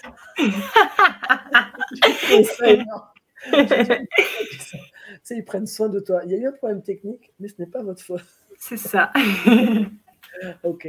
Donc, j'étais en train de dire, l'être infini que nous sommes perçoit absolument tout. C'est-à-dire, mm. on est en permanence, sans en être forcément conscient au niveau cognitif, mais on est en train d'être traversé par des milliers, des milliards d'informations qui ne nous appartiennent pas. Et vu que nous passons notre temps à faire ça, on se les approprie. Tu vois, tu vois que cette, on est quand même un espace géographique délimité avec ce corps. Donc, à travers ce corps en même temps, quand on est spacieux, on perçoit tout. Et régulièrement, quand on contracte, on ramène à l'intérieur de soi et on se met à prendre pour nous des choses qui ne nous appartiennent pas. Donc, c'est pas que les autres nous squattent, c'est qu'on prend des bouts des autres pour nous-mêmes. Et donc, dans Access, il y a euh, cette petite euh, question qu'on utilise beaucoup qui est de demander quand on a n'importe quoi, euh, je sais pas, une pensée, une émotion ou quoi que ce soit, on va demander tout simplement pas en réfléchissant intellectuellement, mais juste en regardant au niveau du corps, à qui ça appartient? À qui ça appartient? À quelqu'un d'autre? Et là, c'est quand on demande à qui ça appartient à quelqu'un d'autre, si ça devient plus léger dans le corps ou plus ouvert, là, alors on a la réponse, oui, je viens d'attraper dans mon panier, de capter quelque chose et de me l'approprier. Et du coup, à ce moment-là, on va dire simplement, OK, retour à l'envoyeur, retour à l'envoyeur avec la conscience attachée. Et dans Access, quand on utilise l'outil à qui ça appartient, si ça reste lourd, on, va commencer à dire, OK, partout où j'ai acheté ça comme étant à moi, partout où je me dis que, partout où j'ai rendu ça mien, partout où j'ai perçu ça dans mon corps et où je me suis fait croire que c'est à moi, je le rends. Voilà. Et ça, on fait ça pendant plusieurs jours jusqu'à ce que ça parte. Et moi, ça, m'a, au début, ça m'étonnait beaucoup. Je me disais, euh, j'avais du mal à capter l'angle dans lequel il prenait. Puis le jour où moi, je l'ai associé à ma manière de le voir en disant Ah, mais, c'est évident, mais bien sûr qu'on est en train de capter en permanence. Je me souviens, il y a, il y a une, quinzaine d'années, j'étais en stage à Paris avec Daniel Audier, qui est un grand éveillé, euh, qui travaille dans la tradition euh, du tantrisme shivaïte, du, pardon, du Cachemire, tantrisme du Cachemire. Et à l'époque, j'avais un souci physique qui ne se réglait pas et pour lequel je culpabilisais parce que je me disais, je, si j'étais vraiment un être évolué et conscient, je devrais arriver à le guérir. Ouais. Et, et j'ose lui dire, parce que bah voilà, il était dans une dimension, il était là comme une montagne assise, je percevais un espace de conscience infini. Et j'ose lui dire, je lui dis, écoute, Daniel, voilà, j'ai une question. Voilà, j'ai un truc physique qui passe pas depuis longtemps. Et je me dis que je dois vraiment être nul au niveau de ce que je sais faire au niveau énergétique et tout, parce que ça ne s'en va pas. Et lui, il s'était mis justement en conscience comme ça, en expansion, et il m'avait attrapé dans cet espace, et il m'avait dit, mm. mais eh, cesse de, te personnaliser.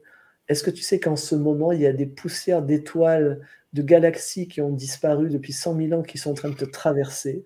Est-ce que tu sais qu'en ce moment, tu es en train de capter des informations de l'univers tout entier, et toi, tu es en train de croire que ce qui se passe dans ton corps a quelque chose à voir avec toi? Et en fait, il parlait de ça. Il était en train exactement de parler de ça. C'est-à-dire, je suis en train de prendre quelque chose qui est dans mon corps, que je perçois à travers mon corps, et je dis c'est à moi. Et je me mets à le cristalliser. Et en fait, euh, je suis sorti de là complètement chamboulé. Le lundi, j'ai été passer une visite parce que je croyais tellement à l'époque que j'avais un cancer que j'allais même pas passer une visite pour voir ce que j'avais, tellement j'étais persuadé que c'était ça.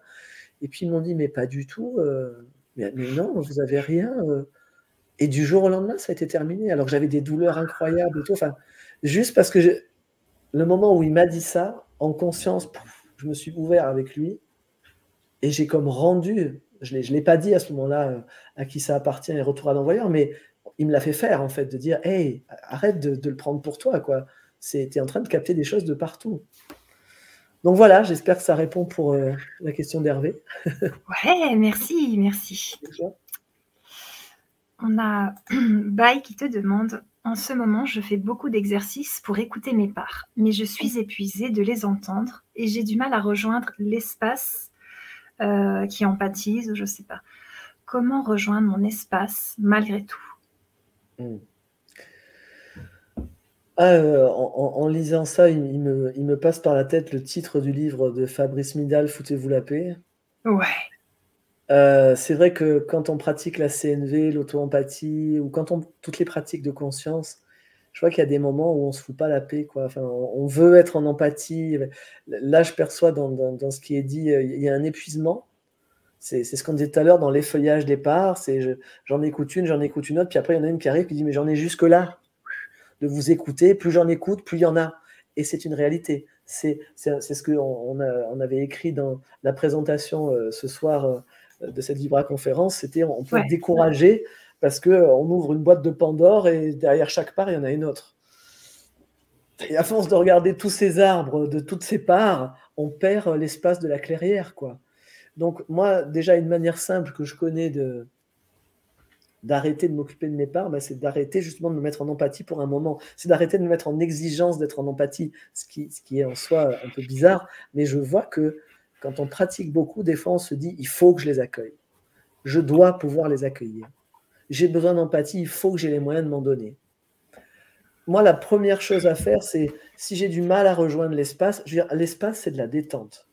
Donc, quand tu vois que tu es là, ça coince, ça coince, mais arrête d'essayer d'être l'espace. Arrête d'essayer d'être en empathie. Demande-toi juste, demande au corps à ce moment-là. Corps, montre-moi qu'est-ce que tu veux vivre juste en cet instant. Peut-être le corps, il veut manger, peut-être il veut boire, peut-être il veut dormir, peut-être il veut courir, peut-être il veut faire l'amour, peut-être il veut jouer, peut-être il veut... Je ne sais pas, mais demande au corps. Le corps, lui, il est toujours spacieux. Si on arrête de se raconter toutes les choses qu'on se raconte, hein, le corps, lui, c'est un espace de conscience. Donc demande au corps déjà. Et le corps, peut-être, il va dire, moi je vois par exemple ces temps-ci, je dors énormément, j'ai jamais autant dormi de ma vie. Je parle de dormir de jour. Hein. Moi, j'ai jamais fait de sieste. Là, je dors 2-3 heures dans la journée. Ce que je demande au corps, oui, moi, allongé, dormir. Ah bon? C'est ah bon? Et je dors, et je dors, même le matin. Donc, écoute le corps. Parce que là, dans ce que je perçois dans la question, je perçois la part volontaire qui veut accéder à l'espace, sauf que tu comprends bien que l'espace qui est une détente, quand on veut accéder à l'espace, on crée une contraction. Hein. Donc la première chose à faire, si tu as du mal à rejoindre l'espace, c'est arrête de chercher l'espace et demande au corps qu'est-ce qu'il veut vivre. Ça, c'est la première chose. La deuxième chose, après, une fois que le corps il a eu ce qu'il veut, boire, manger, dormir, peu importe, marcher, c'est tout simplement ne pas t'occuper des parts à un moment, mais juste euh, mettre ton attention. Il y a deux manières. Première manière, enfin, qui se rejoignent. Donc, on va passer par dedans et aller dehors. Toi, c'est exactement ça. Considérons que la structure colorée de cette sphère, c'est notre corps. Hein. c'est la, peau, l'enveloppe de notre corps. Donc, qu'est-ce qu'on voit? Il y a de l'espace à l'intérieur de la sphère, et puis la sphère elle-même, il y a de l'espace autour d'elle. Donc, maintenant, on va considérer que chacune des parties de cette sphère, ce sont nos atomes. Donc, ce qu'on va faire avec l'espace en deux temps, c'est dans un premier temps, on met notre attention sur l'espace entre nos atomes. Voilà, tout simplement. Et c'est juste, c'est pas, je sens euh, en, le faisant que euh, quand ça dit je suis fatigué, j'ai du mal à rejoindre, c'est ça part du lobe frontal dans la question. Il y a quelque chose du lobe frontal qui est le cortex préfrontal, c'est la zone volontaire de notre cerveau, c'est la zone qui veut faire les choses. Donc là, si tu cherches à rejoindre l'espace euh, par le lobe frontal qui veut, tu vas pas y arriver. Une manière simple, et là aussi c'est Access, j'aime beaucoup dans Access, on ne fait que poser des questions dont on ne cherche pas les réponses, pour permettre aux choses de se faire. Ça serait comment si mon attention était dans l'espace entre mes atomes? Voilà. On pose la question et on ne cherche pas la réponse. Parce qu'à la seconde, notre, cerveau étant ainsi fait, dès qu'on lui pose une question, il le fait. Donc, quel espace serais-je si mon attention était sur l'espace entre mes atomes? Quel espace goûterais-je si je porte l'attention sur l'espace entre mes atomes? Quel espace je peux goûter si je mets mon attention sur l'espace entre mes atomes? Et là, surtout, on ne cherche pas à sentir l'espace. Parce que un des plus grands pièges avec l'espace, c'est qu'on cherche à avoir une sensation de Ah ouais, ça y est, j'y suis. Sous prétexte qu'il y a des moments où on sent quelque chose de vaste, il y a d'autres moments où on dit Ah ben non, j'y suis pas, je le sens pas. Mais l'espace ne se perçoit pas. L'espace, il est. Donc simplement, ok, quel espace puis-je être pour goûter l'espace que je suis avec aisance? Voilà. Et depuis là, deuxième étape, là on était dans l'espace entre, maintenant on passe à l'espace autour. Depuis là, on dit ok, quel espace serais-je si je m'expandais à un mètre de mon corps dans toutes les directions? Et pareil, on ne cherche pas la sensation, juste on le fait. On pose la question, on laisse notre attention se poser et on continue. Ok, quel espace goûterais-je si je m'expand maintenant à 10 mètres de mon corps dans toutes les directions? Et quel espace je peux goûter si je, maintenant je m'expand à 1 km dans toutes les directions. Et puis soyons continuons, 100 km dans toutes les directions. Et 1000 km dans toutes les directions. et 10 000 km dans toutes les directions. Elle est plus vaste que la Terre. Quel espace je goûte si je suis plus vaste que la Terre? Et si je m'expande dans toutes les directions, jusqu'à la Lune et dans toutes les directions Et jusqu'au Soleil, dans toutes les directions. Allez, je m'expande encore dans toutes les directions plus vastes que le système solaire.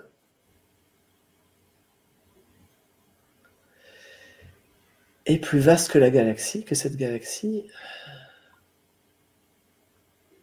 Et plus vaste que l'univers.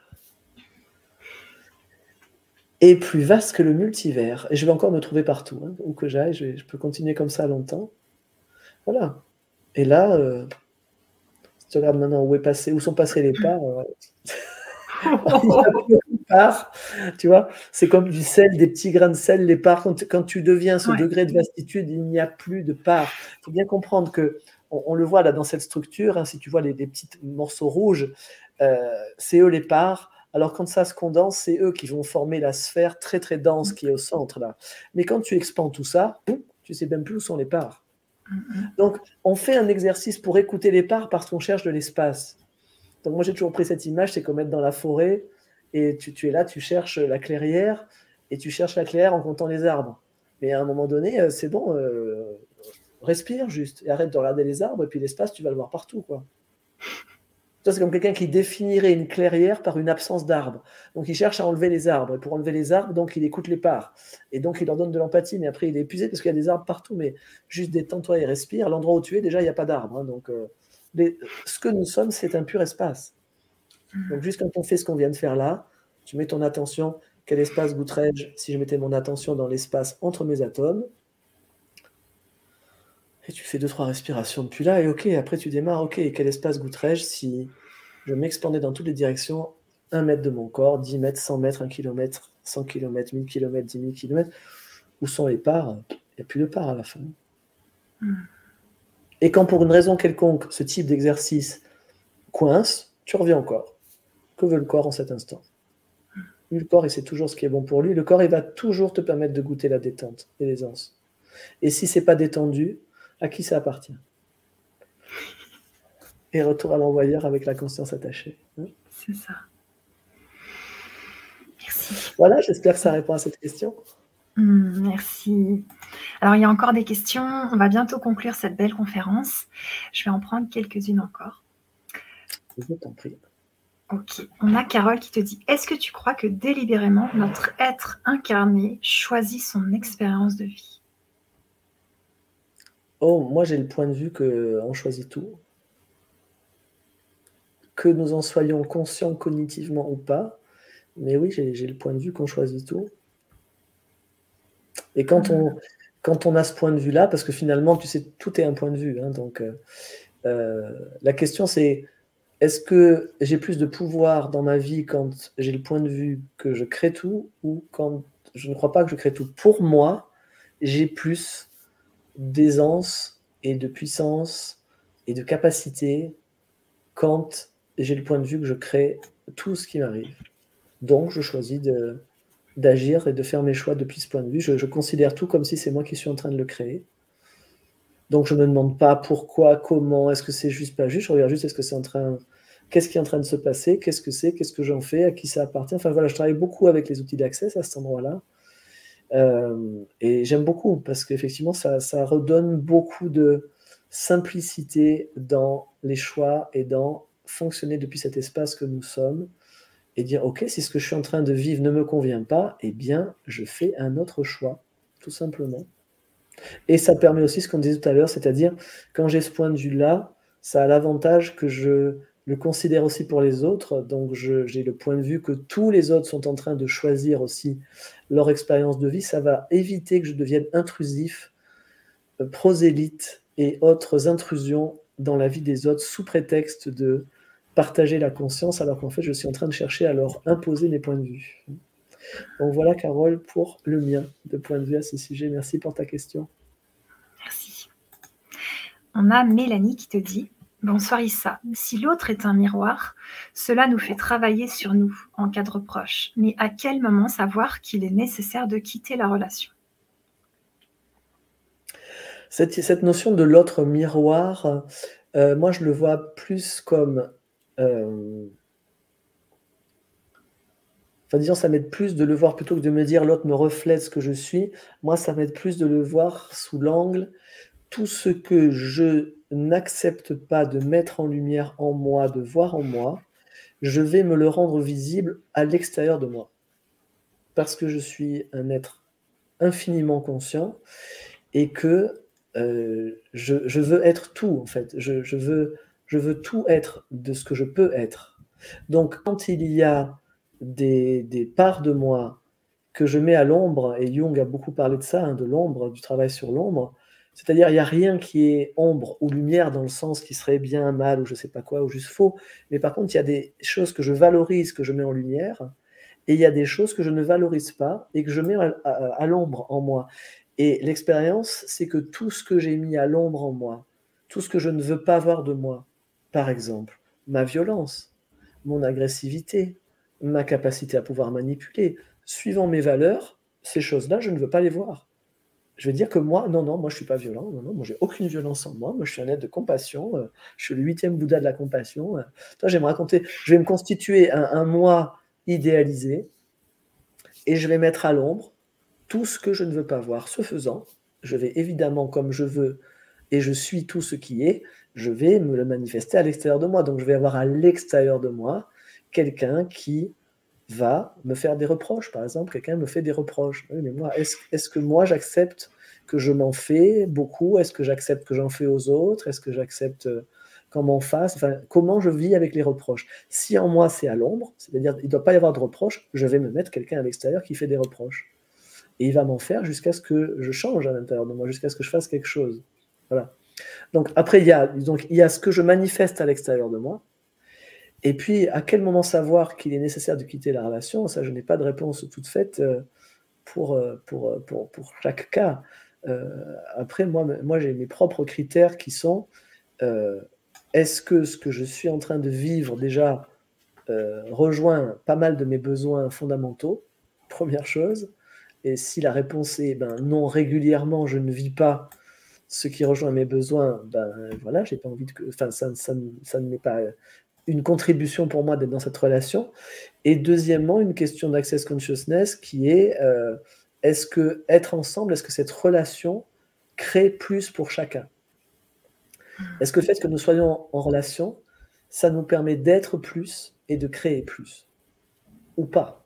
Et si la réponse est non, mais quel est l'intérêt? C'était Pierre Dac qui disait je pas l'intérêt de de, se mettre en couple, enfin, vous disiez, le, être en couple, c'est euh, euh, créer des problèmes, avoir des problèmes à deux qu'on n'aurait pas si on était tout seul. Donc, c'est bon, c'était Pierre Bach, dire, il y a un peu ça, c'est comment je vois la relation, c'est quel est le but de la relation? Est-ce que c'est quelque chose pour me compléter, auquel cas on va toujours être mal? Est-ce que c'est quelque chose pour guérir des blessures? Ben, On va pouvoir en guérir, mais ça va faire mal au passage. Ou bien est-ce que c'est de créer de créer davantage, d'être une contribution pour, vraiment pour chacun des deux, euh, et de vivre. Euh, le mantra d'access, c'est quand même All of life comes to me with ease, joy and glory, c'est-à-dire toute la vie me vient avec aisance, joie et gloire, la gloire étant dans leur définition euh, l'expansivité joyeuse de l'abondance qui est vécue. Donc quand on est dans des dimensions comme ça de fluidité et d'aisance, eh bien voilà, une relation, oui, il peut y avoir des choses, il peut y avoir des vagues, euh, une relation, c'est pas un long fleuve tranquille, on a déjà dit tout à l'heure. Il peut y avoir des cascades par moment, des tsunamis, des fois on se retrouve à sec. Il y a juste une question, c'est ok, est-ce que j'ai encore l'élan de donner une chance euh, à ce qui pourrait se passer? Voilà. moi, tant que la réponse est oui, ben, je continue à donner une chance, y compris quand, à certains moments, je donne une chance en, en disant clairement, moi là, je vais rien faire pendant un moment, parce que j'ai déjà fait tout ce que je pouvais faire. Donc là, moi, j'ai fait tout ce que je pouvais. Euh, mais là, je, mais je laisse ouvert la porte quand même. Si toi, de ton côté, si c'est un moment où tu veux alimenter la relation, moi, c'est pas fermé. Puis peut-être que quelque chose redémarre, on ne sait pas. Tu vois. donc, tout est possible. Après, quitter vraiment, moi, je vais quitter si j'ai vraiment, euh, si en moi, euh, il n'y a plus rien de moi qui croit que quoi que ce soit dans cette relation va être une contribution pour moi. Et j'ai même plus l'élan de laisser une porte ouverte. Alors quand j'en suis là, moi, je quitte une relation. Voilà. Hmm. C'est mes critères merci. Avec. J'espère, ouais. J'espère. Alors, j'ai mis tes réseaux sociaux dans le chat pour les personnes qui aimeraient découvrir, qui ne connaissent pas encore. Ouais, et, puis, comme, on l'avait dit tout à l'heure avant de démarrer, simplement au cœur du vivant, toutattaché.com, et vous avez tout accès, euh, tous mes réseaux sociaux, ma chaîne YouTube, il y a plus de 500 vidéos, le club CNV, le club communication en ligne, et puis je viens de refaire un peu mon site, donc euh, il, y a, il, y a, même maintenant les agendas des stages que je donne en présentiel ces prochains temps. Je vais donner des stages justement à Sautan, là près de chez moi, dans cette salle que je loue maintenant. Et la fin mai, je donne euh, une classe Access Bar d'une journée et quatre jours la fondation. Euh, pour les gens que ça intéresse avec Access, euh, là c'est vraiment le moment si on veut dynamiter nos fondations habituelles et puis accéder davantage à ça. C'est, je me réjouis de ça. Ah ouais, ça a l'air super. Merci beaucoup Issa. Je vais mettre des commentaires un peu des, des personnes qui te remercient. Et je veux bien que tu nous fasses une conclusion de qu'est-ce que tu veux qu'on retienne euh, le plus important. Et on repart avec. Qu'est-ce que je veux? Alors moi, je veux rien du tout. Mais, euh, je, vais déjà lire les, commentaires parce que je ne peux pas faire deux choses en même temps. D'accord. du ciel. Un grand merci pour cette conférence. J'adore ce que tu fais. Ça, merci infiniment. Ben, merci, avec joie. merci au merci. Et merci euh, à toi, merci à toi, Annelise, d'avoir euh, initié mmh. euh, cette conférence. Ça faisait longtemps que j'en avais pas fait avec la télé du grand changement, mais c'est une joie. Et puis, oui, moi, en, conclusion, mais simplement, mais merci à toutes celles et ceux qui étaient là ce soir. Et j'espère que ça sera, voilà, ça, ça aura apporté peut-être quelques pistes ici ou là pour que au quotidien, peut-être à un moment ou un autre, il revient un petit truc de ce qu'on a partagé ce soir, que ce soit euh, mm. en voyant euh, quelqu'un euh, agir d'une manière que d'habitude on aurait vraiment juste trouvé ça moche, et puis là, c'est me beautiful, on va peut-être se souvenir d'un truc mm. et peut-être le cœur qui se rouvre un peu, puis qui se relie. Et puis voilà, que ce soit à d'autres moments, quand on voit des personnes qui sont en souffrance, et puis on voudrait faire quelque chose pour eux, voilà, se souvenir, ils font aussi leur choix. Comment d'abord je prends soin de moi et est-ce qu'ils m'ont posé une question? Est-ce qu'ils m'ont demandé quelque chose? Ou bien? Et puis euh, enfin, voilà, sur tout ce qui touche à, la conscience, euh, les, petites clés que j'ai données, les petits outils d'accès euh, avec à qui ça appartient, retour à l'envoyeur et la conscience attachée. Et puis voilà, poser la question que veut mon corps maintenant? Et puis quel, quel espace je peux goûter si je tourne mon attention sur l'espace entre les atomes et puis expansion autour. Hein. Voilà, et puis j'espère qu'avec ces petites clés-là, ben, ça aura peut-être été une contribution. Euh. En tout cas, moi, j'ai eu beaucoup de joie à ce moment ensemble, avec toi et avec toutes les personnes présentes. Comme on le disait au début, moment improvisé. Hein, on avait réussi euh, à, préparer le, le, titre et la présentation écrite, mais il n'y avait rien de préparé avant. Et moi, j'aime bien quand ça se passe comme ça, et puis qu'on est justement, ben, c'est le nom de mon livre et du site au cœur du vivant, mais c'est mon credo. Et Marina, mon amie, depuis 40 ans, on se connaît depuis 40 ans, elle était avec moi en fac d'orthophonie à Nice. Ah, ça me fait plaisir. Elle là, Marina. Et I love aussi, Marina. Plein de bisous. Voilà, et plein de bisous à, à, toutes les personnes présentes et à toutes les personnes qui, je sais, vont regarder ce, ce replay euh, ensuite. Je fais le vœu que ça soit une contribution pour vous. Merci à toi, merci à chacune, chacun. Voilà, je vous souhaite tout le meilleur et puis à une prochaine fois avec joie pour une prochaine Libra conférence. Super, merci, merci. Avec joie. Merci, à bientôt. À bientôt, au revoir.